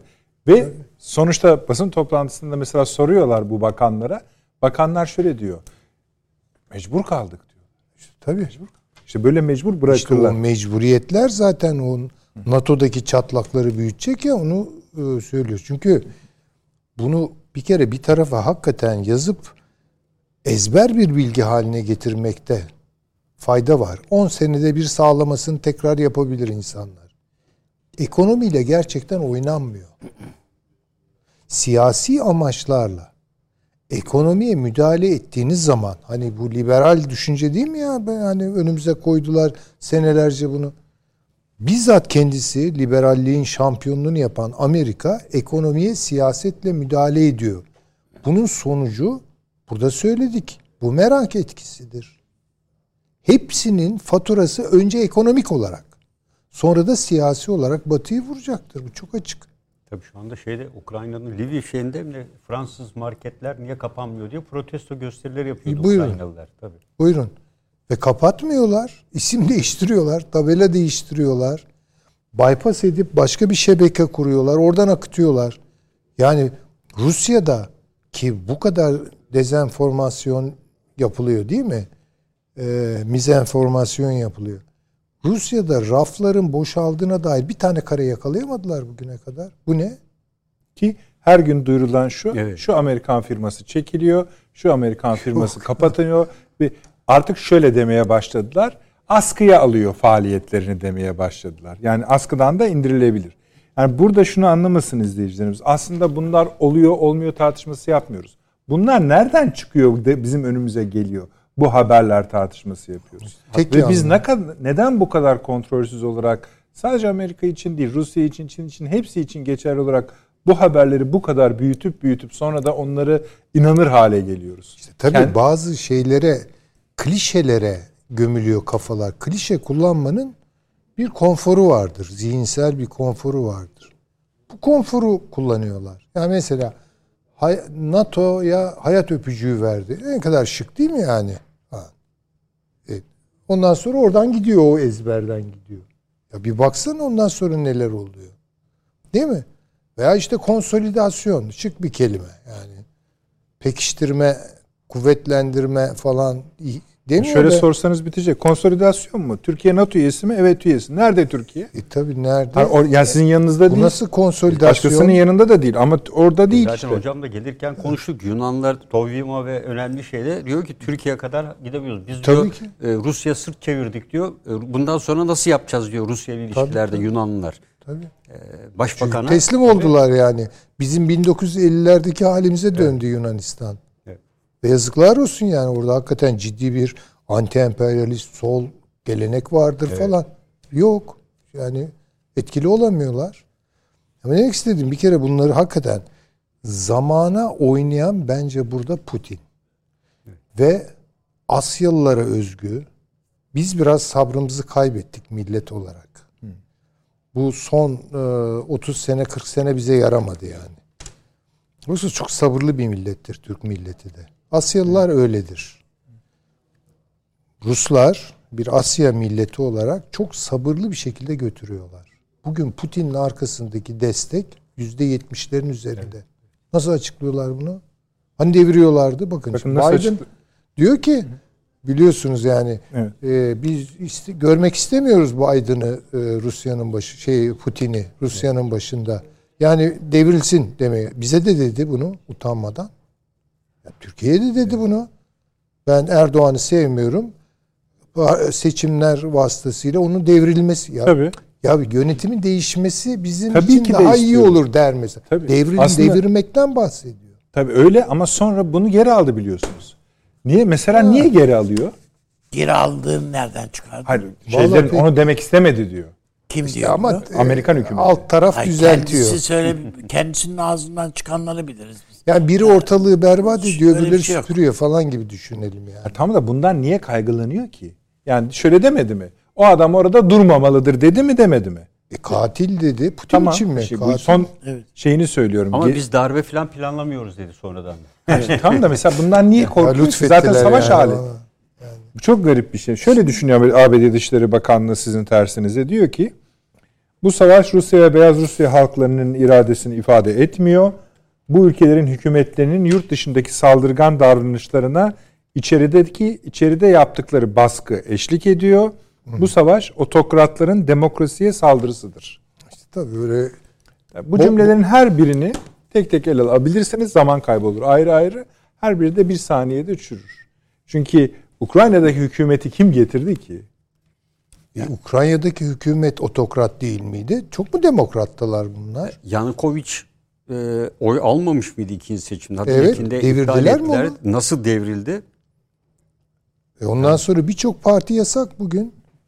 Ya benim bildiğim Komünist Partisi yasak Ukrayna'da. 14-15 parti Türkiye'de saklandı. serbest. E, sosyalist partiler hatta. Yani Ukrayna solunu dümdüz ettiler. Bu mu demokrat olmak yani? yani o- bunu şöyle çeviririz. Amerika'nın çıkarlarına uygun davranırsan by definition öyle diyelim demokratsın. Yani sen bu ara Irak olursun. Suudi Arabistan olursun. Hiç önemli. Demokratsın sen. Mısır falan demokratsın sen. E biraz aykırı düştün otokratsın. Kendi değerlerinin üstünde tepiniyor bu adamlar. Hiçbir ilke yok arkasında bunun. Ya şimdi bunları görmemiz lazım. Bu süreci yavaş yavaş yönetiyor ve o ara olup biten şeylere bakıyorsunuz. Mesela gelen bir takım haberler. İşte Rusya'da planlananlar gerçekleşmedi. Kadrolar birbirine girdi. Putin dağıtıyor Kremlin'i falan. Bir kısmı doğrudur bunun eminim. Yani işini yapmayan, yanlış bilgi veren hatta bence kripto olan bir şeyler vardır. Bunlarla mücadele edecektir o. Dahası şunu görüyoruz biz. Rusların şöyle bir şeyi var galiba. Yani benim gördüğüm bu. Çileli bir millet bu millet. Her yenilgiden bir ders çıkartıp bir şeyleri düzeltiyorlar bunlar. Mesela bakın Yeltsin döneminde tarım marım iflas etmişti. Bir baktı ambargoyu bir yediler, düzelttiler ve bir numaralı ihracatçı falan oldular. Ya bunlar az boz işler değildir yani. Şimdi dolayısıyla bir reorganizasyona da gidecektir Putin. Buna ben bekliyorum yani. Yeni bir ekonomi açıklayacaktır ki yavaş yavaş oralara gidiyor bu işler. Yani Chinese payment sistemi işlemeye başladı. Yavaş yavaş altı boşalıyor doların. NATO orada istediği kadar konsolide Bu kriz olsun. Amerika'da da şöyle söylüyorlar. E, nispeten tarafsız kalemler. Bu kriz sürmeye devam ettikçe dolarizasyon darbe yemeye başlayacak. Yemeye Ee, başladı bile. İşte tabii canım. Hı hı, hı. Yani şimdi Suudi Arabistan'a Aramco tesislerine bomba atılıyor değil mi? Drone'la saldırı oluyor, yangın çıkıyor. Yok İran mı yaptı, Husiler mi yaptı, Musiler mi yaptı? Ya niye yapsınlar? Hiç İran için şu an böyle bir şey rantabil değil yani siyaseten. Ama İran'a fatura edilebilecek bir şekilde yapıldı orada bir şey. Niye? Çünkü Suudiler cevabını daha evvel vermişler. Biz Yuan'la petrol satacağız. Ya bu ne demek yani? İnsanlar bıraksınlar hani öyle hayat öpücüğü verdi NATO'yu falan. Geçiniz bunları. Esas laf burada. Esasında onu Tabii e, söyledikten hemen birkaç gün sonra bu saldırı yapılıyor. Evet. Yani Zamanlaması İzleyelim çok bunu. ilginç. Ve tabii geleceğiz oraya. Amerika'nın şimdi burada yaptığı o toplantı. Necef Tabii toplantısı. biraz. Tabii çok önemli bir konu. Çok önemli bir şey bu. Yani onun için Peki. e, çok tabii Rusya büyük bir maliyet ödeyecektir bu iş için. Ama ben buradan Rusya'nın güçlenerek çıkacağı kanaatindeyim. Peki. Geleceğiz. Avni Bey, Fahri Paşam'la Süleyman Hocam çok Rusça konuşuyorlar. Biraz dengeyi... Yok estağfurullah. Niye yani? Ben söyleyince bunu herkes söyleyince kızmıyorsun. Yani bunları şimdi söyleyince Rusça oluyor. Biz Türk söyleyelim değil mi paşam? Biz Evet, tabii, Türkiye'ciyiz. Türkiye'ciyiz. Eyvallah. Allah Biz Türkiye'ciyiz. Biliyoruz. Bunlara hiç Yani- gerek yok Süleyman Hocam. Biz kendimiz de biliyoruz. Herkes, yani seyircilerimiz de bizi biliyor. Eyvallah. Ben mesela bu gerek Luhansk bölgesinden gerekse Donetsk'ten e, Putin dese ki ben buralardan çekiliyorum, vazgeçtim. Oradaki insanlar Putin'in canına okurlar. Yerler vallahi Putin'i. Putin'i yerler. Yani Putin'in öyle hani ben burayı çek yani o şey ya bu diktatör ya ben burayı bıraktım. Böyle bir lüksü yok yani. Bazı şeyleri yapma lüksü yok. Bazı şeylerden geri adım atma şansı şu noktadan sonra yok. Aynı şey Kırım için de geçerli.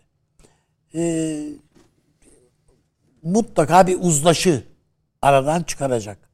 Onun için birincisi bu hani e, Putin için çizilen e, bu astığı astık kestiği kestik adam şeyini çok doğru bir portre olduğunu sö- söyleyemem. Şimdi bu savaş başlamadan yani geçen seneden beri ne diyorlardı? Yani Ukrayna diyordu ki ben işte yani bu savaş daha başlamadan ben NATO'ya gireceğim. Bütün NATO ağız birliği halinde diyordu ki hayır biz seni NATO'ya almayız diyordu zaten. Efendim ben işte Rusçayı yasakladım diyordu. Resmi olarak yani üniversitelerde Rusça yasaklanmıştı. Putin öne sürdüğü hatırlarsanız o e, bir bildiri e, daha doğrusu beş maddelik şunları kabul edin diye açıkladığı şeyde ya Rusçanın Rusçanın dili Rus dilini üzerindeki yasakları kaldırındı. Değil mi? Öne sürdüğü anlaşma şartlarından bir tanesi buydu filan. Hayır hiç bunların hiçbirisi iplenmedi. Peki bu işe girerken Ukrayna öyle bir yüreklendirildi ki yani Ukrayna böyle kucakta böyle pışpışlana pışpışlana savaşa kadar götürüldü. Bu savaşta Ukrayna ne kazandı? Yani bakalım Ukrayna ne kazandı? Hiç. Ukrayna kaybetti. Tepeden tırnağa kaybetti. Tabii. Tepeden Yazık. tırnağa. O Topraklarını kaybetti. Büyükçe bir toprak kaybı var. İkincisi bağımsızlığı tartışılır hale geldi. Toprak bütünlüğü tartışılıyor şu anda. Yok Avrupa Birliği'ne filan Avrupa Birliği'ne de almazlar zaten Ukrayna'yı. Çünkü Ukrayna Sorunlu. ağız şey ayak bağı olur. Yani ortak karar alamazlar Avrupa Birliği'ne Ukrayna'yı alırlarsa filan. Yani o yüzden Ukrayna her şeyiyle kayıpta kayıpta bir devlet. Zaten sıkıntımız, üzüntümüz o. Yani bir hiç uğruna neredeyse şeyin e, Batı'nın özellikle kurduğu teklemeler, tuzaklar, bilmem neler nedeniyle bu ülke bu hale geldi. Yani. Evet. Ve bıraksalar devam edecekti. Yani kimse bunun aksini düşünmemeli. Tabii tabii. Eğer burada bu olmasaydı kim bilir nereden toparlayacaktık Amerika'yı. Bakın mesela bizim önümüzde bir örnek var. Ee, Kıbrıs. Ee, bu Albaylar Cuntası işte Makaryos'u niye devirdi? Makaryos çünkü bağlantısızlar hareketinin bir adamıydı yani. Amerika'ya filan şey yapan bir tipti, adamdı filan. Bunu şey yapalım. İşte biz NATO'ya da bağlı, bağlı bir Kıbrıs devleti yapalım. Onu da ayrı, ayrıyeten onu da götürüp Yunanistan'a eklemliği verelim filan dediler. Allah ayaklarına dolandırdı. Küt diye bittiler. Tümden kaybettiler. Ondan sonra olduğu gibi Amerika'nın kucağına düştüler. Olduğu gibi o albaylar cuntası tam şey yapacakken bunlar e, NATO'nun kucağına düştüler. Bugün de baktığınızda işte bu e, dede ağaç şunlar bunlar filan filan filan derken efendim Türkiye'yi kuşattık çevirdik efendim S-400 mü alsak F-35'leri de bari bize verseniz filan diyen Yunanistan şimdi işte Yunanistan Başbakanı Türkiye'ye geldiğinde ne diyor? Biz birlikte bir çözüm bulalım. Şimdi baktığınızda bütün Balkanların panik halinde olduğunu görüyorsunuz. Yani Romanya panik halinde, Bulgaristan panik halinde. Ne olacağız, ne biteceğiz buradan sonra bu iş bize sarkar mı, gelir mi, eder mi filan diye.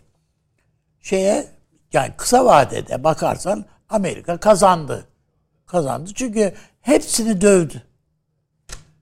Hepsine ne birer tokat attı. Almanya'sı, Fransa'sı, İtalya'sı hepsine ve yani pataküte girişti yani. Paraları da verin, mal es bu silahları da alın. Şu anlaşma şeylerini de imzalayın. Bu NATO'yu bilmem neyi filan imzalayın. Bütün Doğu Avrupa'ya yığıyor yani şimdi silah satıyor hep. Tepeden tırnağa. Bu bu ama bu nereye kadar? Herkes yani korku belası alırsın. İşte az önce hocamlar falan anlattılar zaten. Herkes içinden küfrede küfrede alır yani ne olacak? Ama dö- üç gün sonra Biden kaybetti seçimi. Ya ne oldu? Ne olacak yani? Hadi çarklar geriye çevir bakalım bu sefer. Amerika'daki iş adamı bile diyor ki kardeşim bu sizin bu kaya gazı maya gazı filan bu, bu numaralar.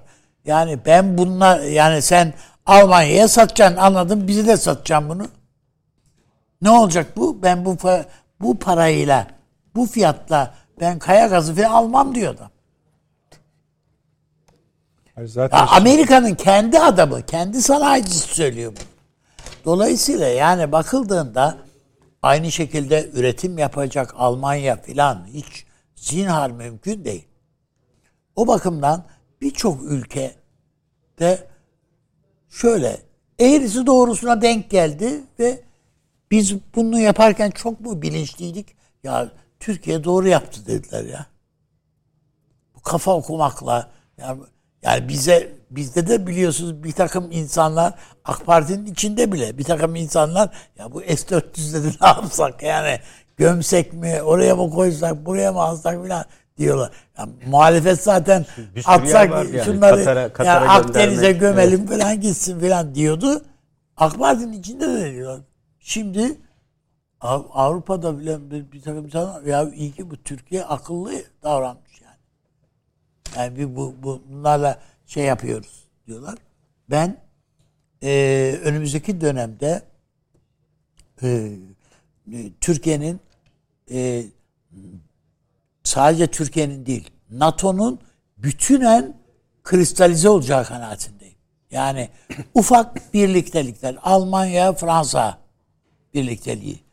Ee, işte İtalya ve bir Akdeniz birlikteliği belki. İtalya, Türkiye, Yunanistan. Skandinav ülkeleri kendi gibi. aralarında yani değil mi? Yani bölgesel artacak. filan filan. Onun için NATO gibi böyle e, kitle halinde böyle hareket edecek. Üstelik de edemiyor zaten. Edemiyor.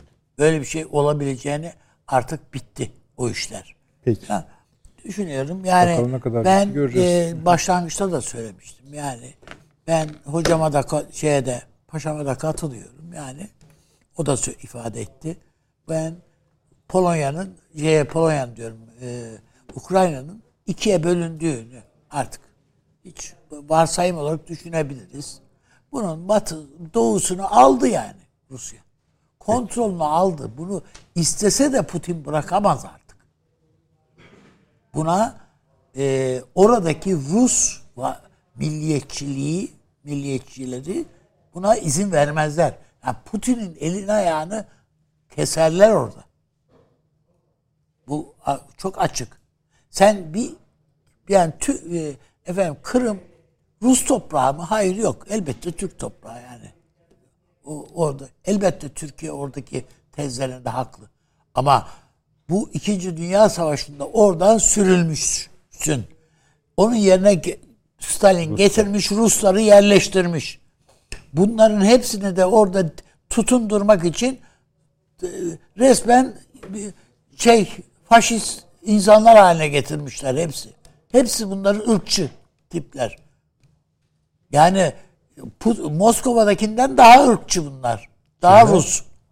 Şeyler mi? Buradaki Bu, bu- hayır bu Kırım'a yerleştirdikleri. bu Lugansk, şeyde, Donetsk. Lugansk'taki, Donetsk'teki filan Ruslar.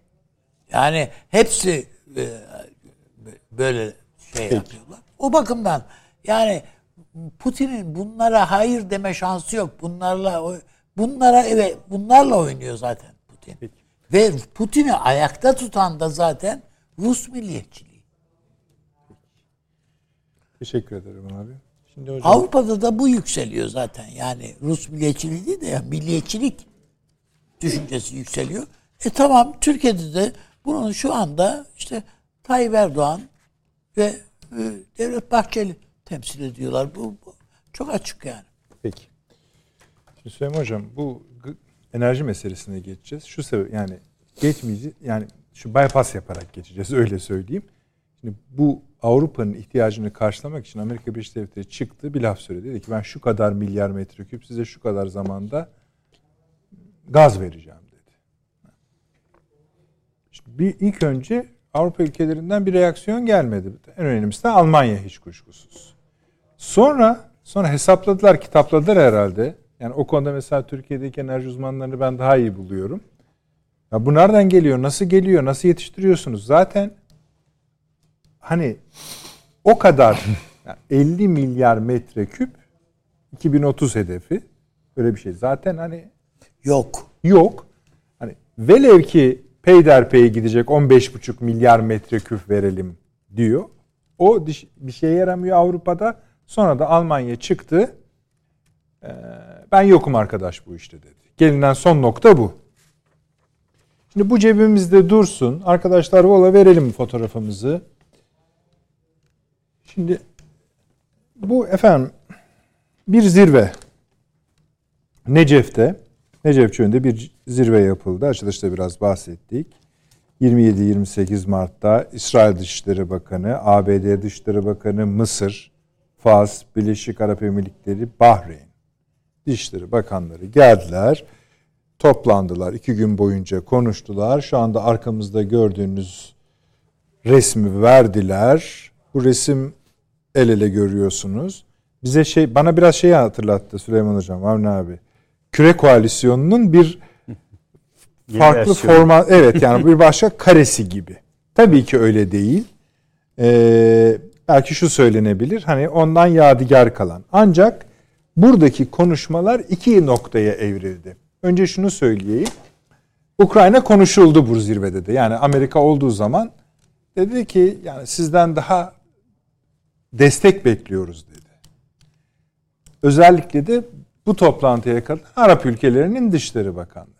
Arap ülkelerinin Dışişleri Bakanları da geçin İsrail bile yardım, bir şey demedi. Hiçbir cevap vermediler. Ve zaten bunların hiçbiri İsrail'in sadece insani yardım desteği var. Kiev'in silah talepleri olmuştu, reddetti. Hiçbiri kımıldamadılar. Bu zaten herhalde bir saat ya konuşuldu ya konuşulmadı. Konu kapandı gitti. Esas konuları zaten bu değildi Başka. ama açılmıştı. Şimdi ikinci konuya bilgi olsun diye söyledim. İkinci konu İran meselesi. İran'ın anladığımız kadarıyla siz nasıl yorumlarsınız? Dediler ki Amerika Birleşik Devletleri şunu telkin ediyor. Buradan enerji gelmesi gerekiyor dünyaya. Muhtemelen de kastettikleri Avrupa daha çok. Petrol ve doğalgaz. Bu Viyana nükleer anlaşmaları bir yere bağlanacak. Ben de bunun bağlanmasını istiyorum. Siz de teskin etmek için buradayım.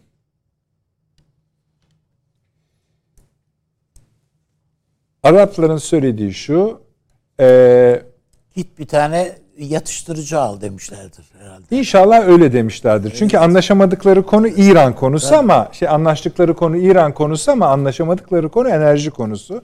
Anladığımız kadarıyla Araplar şöyle demiş. Ya biz OPEC'e OPEC'e bakarız. OPEC'te de iki büyük oyuncu var sahada. Bunlardan birisi Rusya'dır. Öbürü de Suudi Arabistan'dır. Biz oralarla görüşüyoruz. Bu konuları deyip sıyrıldıkları anlaşılıyor. Yani bu fiyatları düşürmem. Çünkü zaten bu fiyatlar bu anlaşmayla düşürürse en çok canı yanacak iki ülke var. Ruslarla Suudlar. Oradan sıyrılmışlar. Geriye kalıyor ne? İran. Orada da söylediği şu Amerika'nın ya ben burada artık daha azım ama İsrail var burada ve sizler İran'dan rahatsızsınız. Ee, ben arkanızdayım. Rahat olun. Yani ben yokum. İsrail'im diyor bunu. Bunu hepsine söylüyor.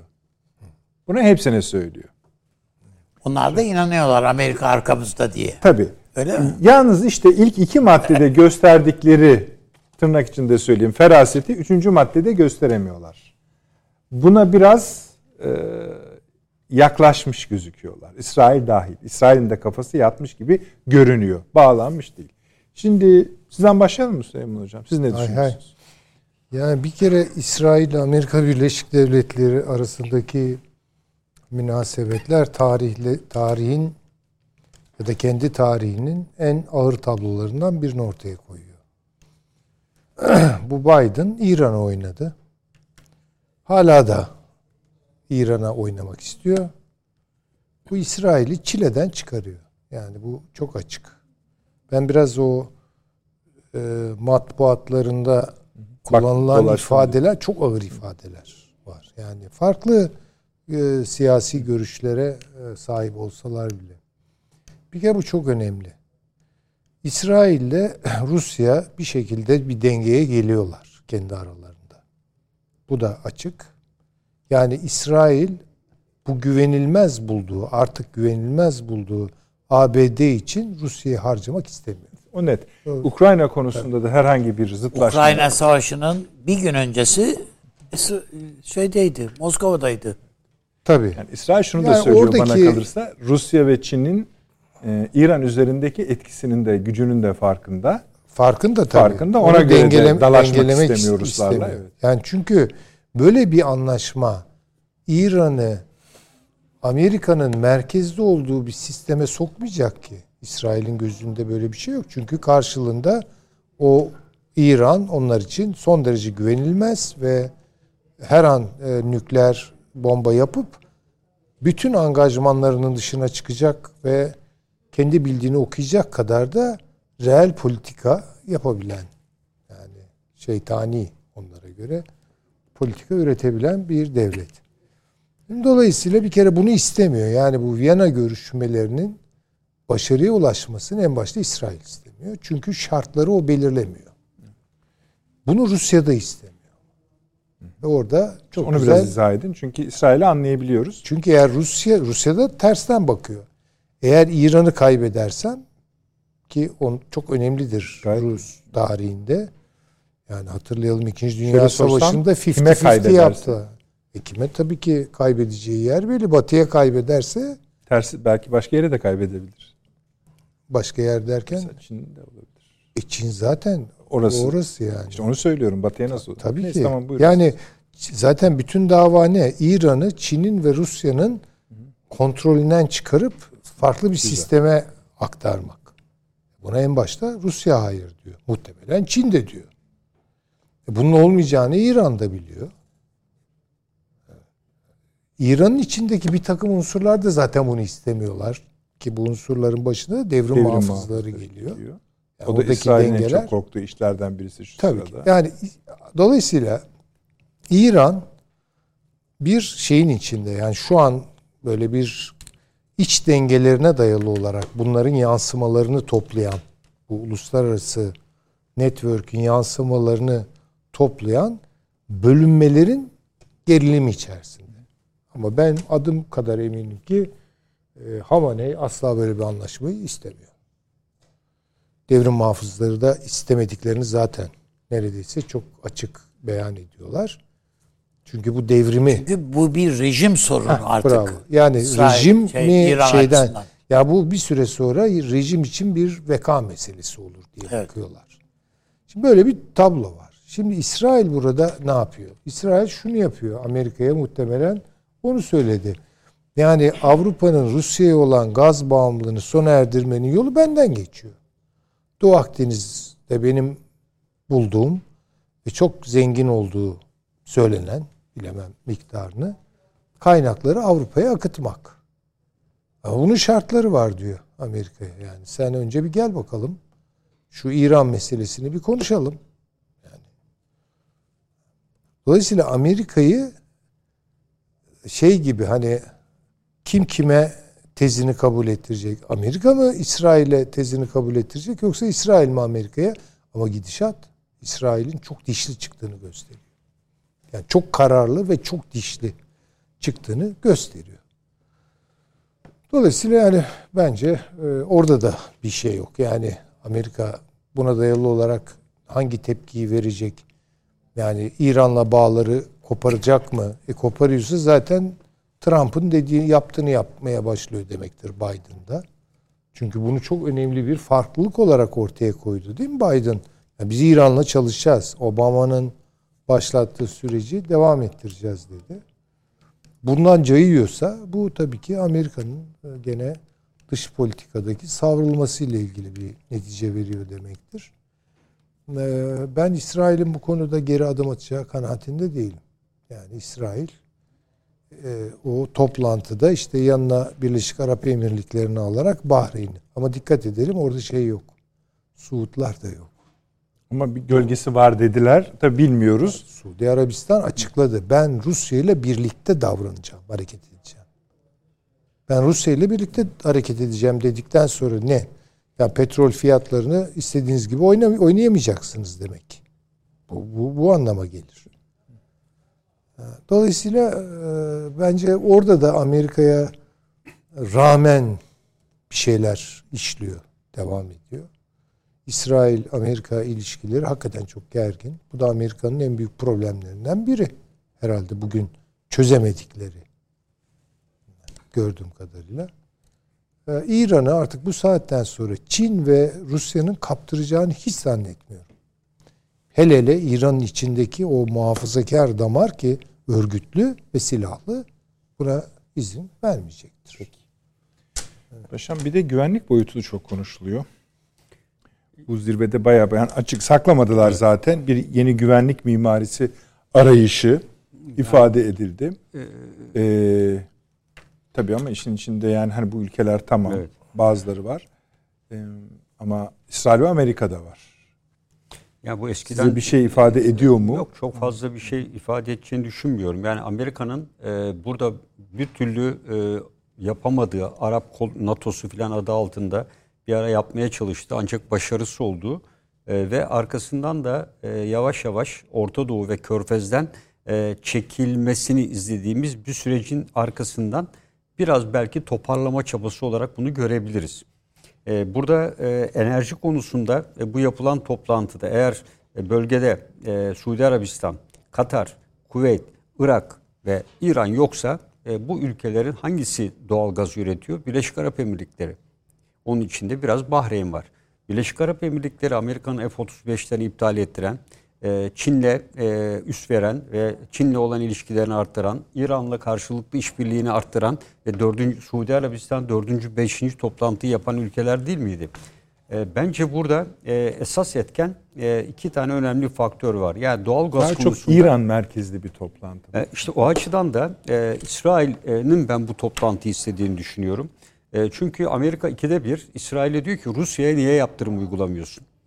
Ee, bir an önce yaptırım uygula diye Rusya İsrail'i sıkıştırıyor. İsrail-Rusya ilişkilerine baktığımızda da İsrail'in Rusya ile olan ilişkilerinde e, sanki Amerika'ya karşı özellikle İran'a yaptırım ve nükleer müzakerenin asla imzalanmaması konusunda bir koz olarak ben e, kullanmış olabileceğini düşünüyorum. E, çünkü diyor eğer bu yaptırımları attıysanız petrol satışından elde edecek gelirlikle daha çok nükleer silah yapma imkanına kavuşacaktır diyor İsrail. E, şu anda e, İran'ın özellikle e, Rusya ile olan ilişkileri gelişmesi İsrail-Rusya ilişkilerinde biraz gerginleşmesini yol açacak. Bu durum ise İsrail'in hiç istemediği bir şey. Yani Rusya ile olan ilişkilerin iyi bir durumda olması İsrail açısından İran'ı kontrol altına alma konusunda Amerika'ya göre daha çok avantaj sağlıyor.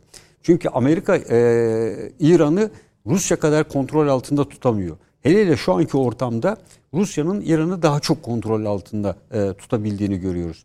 Bu yüzden de İsrail'in Amerika'ya karşı olan tutumunda sadece nükleer müzakereler değil, burada dediğim gibi aktör değişikliğinde bir rol olduğunu düşünüyorum. Yani biraz daha ibrenin İsrail açısından Rusya'ya doğru kaydığını, evet. e, Amerika'nın da bunu e, ben e, fark ettiğini, İsrail'deki bu değişikliği, İsrail'in güvenlik endişelerini e, dikkate almak amacıyla bunu bir şekilde biz evet İbrahim anlaşmalarını yaptık ama bırakmıyoruz. Bunun arkasındayız diye bu ülkelere de bir mesaj vermek. Siz bunu yaptınız ancak e, yalnız değilsiniz. Biz de arkanızdayız e, mesajı vermek. E, diğer bir konu e, İsrail'in bir hamlesi de bu dengeyi e, dikkate alarak Amerika'yı Orta Doğu'ya tekrar çekebilmek. Yani e, işte ona mesaj vererek yani çekildiği zaman e, burada benim destek alabileceğim güç bir tek Rusya kalıyor.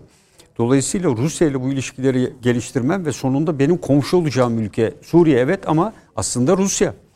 Ee, o yüzden de Amerika'yı e, tekrar o da belki bir şart olarak tekrar e, bu bölgelerde özellikle Irak'ta e, kalmasını çünkü İran'ı kontrol altına tutacak, İran'ın istediği gibi hareket etmesini engelleyecek en önemli ülke Suriye değil, güçlü bir Irak hükümetinin kurulması Burada e, Şiiler arasındaki bu mücadelenin e, daha ileri bir boyuta getirilmemesi. Necef'in seçilmesi de bence tesadüf değil. Yani biliyorsunuz Necef e, Papa'nın geldiğinde de ziyaret ettiği, bütün Şiilerin geldiği, Şeyinde, Sistani'nin herkesin... Gurion'un da galiba. Evet şey. evet, evet yani Tabii. Necef'in e, verdiği mesaj da e, bence e, bu olduğunu düşünüyorum. E, diğer taraftan da e, bu ülkelerin Birleşik Arap Emirlikleri e, buraya katılıyor ama bir gün evvel Esad'la görüşme yapıyor. Esad biliyorsunuz ilk yurt dışı Tabii. ziyaretini yaptı. Evet evet. E, ve buraya baktığımızda Birleşik Arap Emirlikleri Suriye ilişkileri özellikle İsrail-Suriye ilişkileri açısından ve burada İran'ın yer alıp almaması açısından da önemli. Dolayısıyla bu Necef toplantısının hemen öncesine Esad'la Birleşik Arap Emirlikleri'nin yaptığı görüşmenin de ben bu Necef toplantısı içinde bir altyapı oluşturduğunu, Birleşik Arap Emirlikleri'nin buraya katılmasındaki ana amacın, evet İbrahim anlaşmalarının bir tarafı e, ama ana amacının e, burada e, Suriye, e, Esad arasındaki ilişkilerin, Rusya'nın da ben onayı dahilinde olabildiğini düşünüyorum. E, bunun için bir e, sistem geliştirmiş olabilirler. Pardon paşam, bu, bunun Türkiye'yi tutan bir ucu da var ya, tabii, tabii, değil mi? Tabii. İşte enerjiden geleceğiz tabii. biraz sonra ona. Yani evet. Irak'ı ve katarak Mısır da var burada unutmayın. Tabii Mısır'ın da yani doğalgaz açısından e, rezervleri var ama e, Mısır şu anda İsrail'den doğalgaz alıyor. Yani Mısır kendi doğalgazını henüz aktif evet. olarak kullanamıyor. Gaz diye düşünmeyin, İran diye düşünün. Hayır, İran olarak düşündüğümüzde de yani Mısır'ın e, bu konuda e, İran'ı e, doğrudan doğruya bir cephe alması asla mümkün değil. Yani İran'ın şu anda güneyinde Etopya ile baraj nedeniyle, batısında Libya sınırında e, birçok sorunları var. İsrail ile Amerika muassasıyla kurulmuş iyi bir ilişkileri var. E, ben Mısır'ın e, şu anda bu tür konular üzerinde çok ciddi bir şekilde yani mevcut güvenlik e, anlayışının dışına çıkarak İran'a karşı bir cephe alabileceğini düşünmüyorum.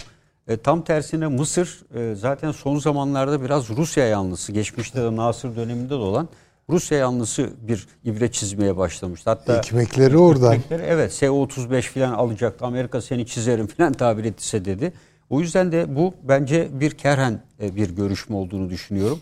İsrail'in e, ihtiyaçlarını karşılamaya yönelik e, bir İsrail kamuoyuna ve devletine bir mesajdı. Bundan öteye gidecek bir boyut olduğunu düşünmüyorum. Toplantı bitimindeki basın toplantısında ve ortak açıklamalarında çok güçlü mesajlar verdiler. E tabii yani öyle vermek zorunda. Yani Birleşik ele tutuşmaları falan unutmayın. Evet Birleşik Arap Emirlikleri ama ne dedi? Hop hop hop kalktılar. Yani dünyada herhalde ilk kez sana F-35 veriyorum. Hayır kardeşim senin F-35'ini almıyorum. Evet küçümsüyoruz filan Birleşik Arap Emirlikleri de. Altında tabii ne e, gerekçeler vardı bilemiyoruz ama en azından medyaya yansığı kadarıyla e, böyle bir şey çekti. Senin silahına ihtiyacım yok dedi. E, Suudi Arabistan kendi istikametinde gidiyor. İşte e, e, şey üzerinden, yuan üzerinden yapacağım diye anlaşma imzaladı. Şimdi e, Körfez ülkelerin bu kadar ayrı istikametlere yöneldiği bir süreçte Biden e, aynı zamanda dediğim gibi Körfez'i bir toparlama hamlesi olarak bütünü olmasa da en azından belli bir bölümünü bir araya tekrar getirme olarak. Çünkü uzun süreden beri Amerika'nın Yani Avrupa'ya yaptığını Evet. Körfez'e yapıyor şimdi Tabii. de. Bir de Tabii. Ben Yani- bir de buranın bunları pataklıyorlar. topa- topa- evet, to- aynen, aynen. Yani Avrupa'da yaptığı, kendine göre yaptığı bir konsolide çalışmasının bir benzerini yaparak ben e, Körfez'i bırakmadım, tekrar buradayım.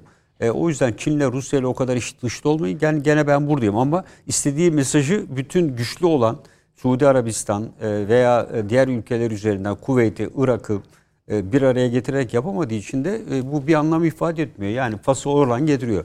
Fas e, e, şimdi niye Cezayir katılmadı? Mesela Ya. Cezayir'e gidecek gelecek. Yani esas petrol üreticisi ülke orada kim- Doğalgaz. olan, İşte kimi bulduysa onlar yani. İşte onun için diyorum yani burada hiç ilgisi olmayan Fas'ı alıyor.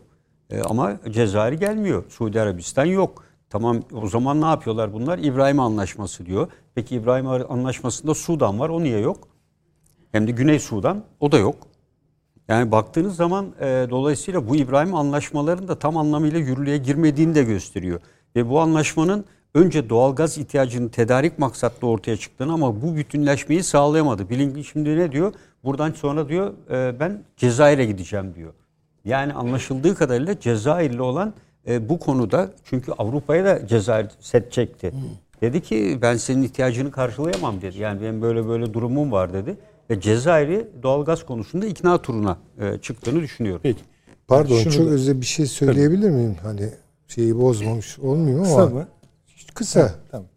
Belki de bizim Rusça olmadığımızı buradan çıkarabilirler. Ee, böyle bir yeni güvenlik mimarisi lafları Rusya, İsrail ve Arap milliyetçiliği, yeni Arap milliyetçiliği temelinde acaba Türkiye'ye dönük de bir hesabı içeriyor mu, içermiyor mu? Bunun üzerinde de bir durmak Tabii asıl gerekiyor. konu zaten bu. Türkiye bu toplantıyı nasıl görüyor? Türkiye İran'ın çünkü şöyle de bir şey var. Eğer Amerika bırakıyorsa İran'ı gerçekten serbest, İran'ın yükselişine ait bir kaygı var ortada demektir. Tabii. Türkiye bunu da düşünmelidir. Bu toplantıyı da düşünmelidir. O soruları da şimdi birazdan yanıtlayacağız. Bir reklama gidelim dönelim. Devam ediyoruz efendim. Paşam tamam herhalde değil mi? Evet. Avni abi bu enerji meselesi yani bu, bu konudaki diyeceklerinizi Evet. alayım. Siz nasıl gördünüz bu zirveyi ayrı konu. İki, e, bir de bu hem enerji meselesi üzerinden bu haritaya Irak'ı, Suriye'yi, buradaki Kuzey Irak'ı, Irak'ın kuzeyi diyeyim.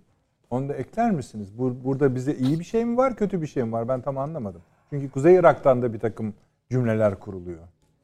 Şimdi e, Kuzey Irak'ta e, bir orada bir takım Amerika'nın hayallediği bir takım cümleler kurulabilir. Ama bu arada unutma, göz ardı etmeyelim ki Barzani çok daha başka şeyler söylemeye başladı. Şu ara. Biz burada yani neredeyse e, aslında Türkiye bir hani hep diyoruz ya böyle siyaset üretmek diye şey yapsak yani orada bir özel bir anlaşmayla yani Kuzey Irak'la Türkiye arasında bir anlaşmayla bunun hem e, yani farklı boyutları da olabilir. E, Türkiye oradan hem petrol hem doğalgaz çıkarabilir ve satabiliriz dedi. Öyle değil mi yani? Yani şimdi bu İran'ın İran'ın zaten öfkesi buna. O füzelerin falan arkasında yatan şey bu. Yani Erbil'e füzeler atılmasının falan sebebi o. Yok efendim orada İsrail e, işte Mossad merkezi varmış da yok falan. Yani palavra yani laflar. Onun için Türkiye mümkün olduğu kadar çabuk hem Musul ve Kud, evet Kerkük'ü de şey yapan, gözeten yani onu göz ardı etmeyen bir e, şey tavırla, bir siyasi şeyle ve e, bu noktada Kuzey Irak'ın bütün desteğini alarak e, meseleye vaziyet etmeli. Ve yeni bir şey o tabloda e, oluşturmaya bizim ihtiyacımız var.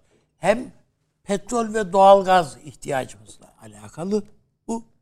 Hem Suriye politikasına yaklaşımımızla ilgili. Yani e, Karadeniz'in kuzeyinde e, sıkıntıları artmış ve kendi iç e, seyahatinde az önce hocam var da söyledi. Yani e, esasında Rusya kendini yeniden inşa ediyor. Bakmayın Putin. Yani bana bana öyle yani öyle düşünüyorum. Siyasetiyle, ordusuyla, ekonomisiyle, her bir şeysiyle Rusya kendini yeniden inşa ediyor. Onun için ben bunlarla uğraşan bir Rusya'nın Suriye'de bizimle kavga edeceğini, kapışacağını düşünmüyorum açıkçası.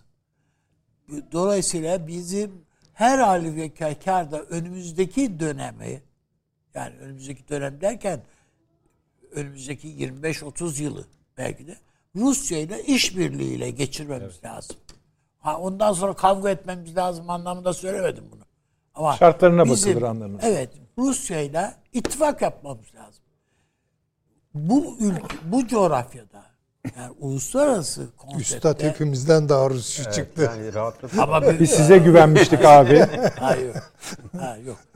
Şöyle söyleyeyim. Yani bu, bu coğrafyada Amerika'ya güvenilemeyeceğini Amerika'nın kendisi kanıtladı.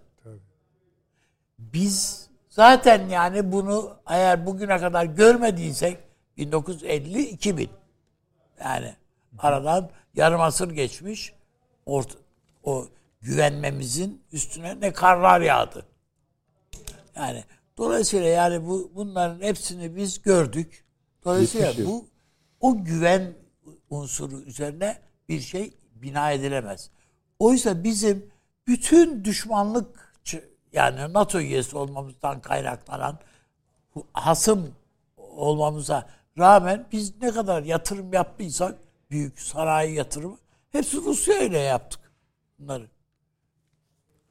Bugün de bakıyoruz yine işte santral, e, nükleer santral. Nükleer santral yapıyoruz filan. S-400, yani S-400'ler öyle küçümsenecek şeyler değil. Teknoloji transferi var bir de. S-400'lerin biz sadece işin füze tarafını görüyoruz ama e, bizim orada eğitim gören değil mi insanlarımız var. Bunların hepsi o teknolojinin e, kilit şeylerini öğrendiler. E, bugün bakıyoruz yani o e, Kızıl Elma dediğimiz e, şeyin uçağı uçak var ya evet, evet. insansız uçak. Yani bunun e, şeye yani e, denize denize değil de yani gemilere iniş evet, kalkış evet. şeyleri yapılmış. Ya yani onlar da hazır. Ya bu bu olağanüstü. Ve bir yıl içinde tamamlanacak. Tabii. Yani bunların hepsi bizim bizim elimizi önümüzdeki dönemde çok güçlendirecek şeyler. Evet. Ee, Malezya'ya mı ne gittiler orada bir fuara gidiyoruz. Ee, Ruslar şimdi açıklıyorlar. Diyor ki biz 25-30 tane zannediyorduk bu e, İHA'ları Ukrayna'da ya 200-300 tane mi ne var diyorlar buradan. Yani düşür düşür bitmiyor diyorlar. Yani Rus, Türkiye her şeyi Ukrayna'yı desteklemek adına da yaptığı tarafsız yani Rusya'yı desteklemek diye bir şey de yok, siyaset de yok Türkiye'nin. Ama e, Amerika'nın ya e, Ukrayna'ya kurduğu tuzağı bozamadı. Ne ki bozamadı? Zelenski'nin kendisine rağmen İstedi bozamadı. mi acaba? İşte yani Zelenski'ye rağmen bozamadı. Adam yani direndi açıkçası. Yani bir devlet başkanı e, Oscar töreninde konuşma yapmayı düşünür mü yani planlar mı ya ne ne cehennemin dibine yani savaş var Al- ne alanı ne, olduğu için ne halimiz var göz kırpıyor olabilir. Evet, Evet. yani biz bu, bu, bu yani bizim derdimiz onlar diye bakması icap eden insandan söz ediyoruz. Her Allah'ın günü Putin'den ben bir oturayım diyor. Yani ne var sen ya, ne söyleyeceksen söyle. Yani bu oturmak demek yani neyi, neyi çözmek için oturmak. Putin o yüzden söylediği normal yani konuşmak eğer bir şey çözeceksen oturulur. bir şey konuşulmayacaksa yani so- sonu çözüme gitmeyeceksen ne niye buluşacağız yani? Sırf fotoğraf vermek için. Ha, bu hani ben Putin'le denk kim? Yani aynı düzlemdeyim falan. Ya bunlar küçük hesaplar, küçük yani küçük siyasetçi şeyleri. O bakımdan ben e, bunu çok önümüzdeki dönem açısından Ukrayna'ya yazık oldu. Açıkçası yani. Biraz sonra Yazık oldu. biraz önce Zelenski de bir açıklama yapmış. Rusya ile görüşmelerden gelen izlenimler pozitif değerlendirilebilir. Tabii canım yani işte ama yani değerlendirilebilir demek ayrı. Aşağıda yazıyor. Oturup bu işi bitirelim, şöyle yapalım. Ne istiyorsan. Yani bütün insanların öldürülmüş, bütün şehirlerin yıkılmış ya. Öyle mi? Öyle. E bundan sonra kazanmak gibi bir iddian da var mı yani savaş Yani kazandık bunun diye. Hayır böyle sadece bir şey yok. değil ki Batı da bunun farkında. Evet. NATO da bunun hala farkında. hala bir- hava sahasını kapatın hala füzeler verin bize yok bilmem. ne. Yapacaksın yani füzeleri? Nereden kullanacak zaten artık? Peki. Onun Teşekkür için yani ben e, önümüzdeki dönemi Türkiye açısından tamam doğru çok güzel görüyorum. İnşallah yani bütün Balkan devletleri de inşallah başlarına neler gelebileceğini böyle görmüşlerdir. Sadece Balkan devletleri değil, bütün dünya görse daha Hayır, iyi. görebilir de ama ö- el, evvel emirde bu Balkan ülkeleri işte bak bu mayın en güzelini siz de ifade ettiniz paşam da söyledi. Yani göz göre göre eğer Ukrayna kendisi bunları koparmışsa zincirlerini böyle kopacak. Ukrayna diye Da- düşünmeyin onu. Hayır yani işte Amerika yani, koparmışsa birisi koparmış yani bunları. Yani koparmışsa Koparsa iyi. Bir de burada döktü diyen Dökmesi tabii. öyle bir senaryo da var yani. Neyse önemli. Hepsi değil. vardır yani mutlaka. Düşün İstanbul Boğazı'na salıveriyorlar mayınları. Olacak şey mi bunlar? Yani bunlar öyle ya efendim rüzgar fazlaydı o yüzden mayınlar koptu. Hiç. Bir de İstanbul görüşmesinden hemen önce Tabii, 2-3 tabii tanesi çıkması Tabii, tabii. Değil mi? Tabii. Peki. Süleyman Hocam bir şey mi? Yok hayır. Avni abi çok teşekkür ediyorum. Ben de teşekkür Süleyman Hocam ağzınıza sağlık paşam eksik olmayınız. Efendim bu akşam bayağı eksik kaldı konularımız. Ee, ama hepsi de yani eksik olan kalan konuların bütün başlıkları da günümüz içinde yani haftalar içinde zaten bitecek konular değil. Onlara yakaladığımız yerden muhakkak sizlerle paylaşacağız, devam edeceğiz. Teşekkür ediyoruz. Perşembe 20.45'te yine huzurlarınızda olacağız inşallah. Thank you.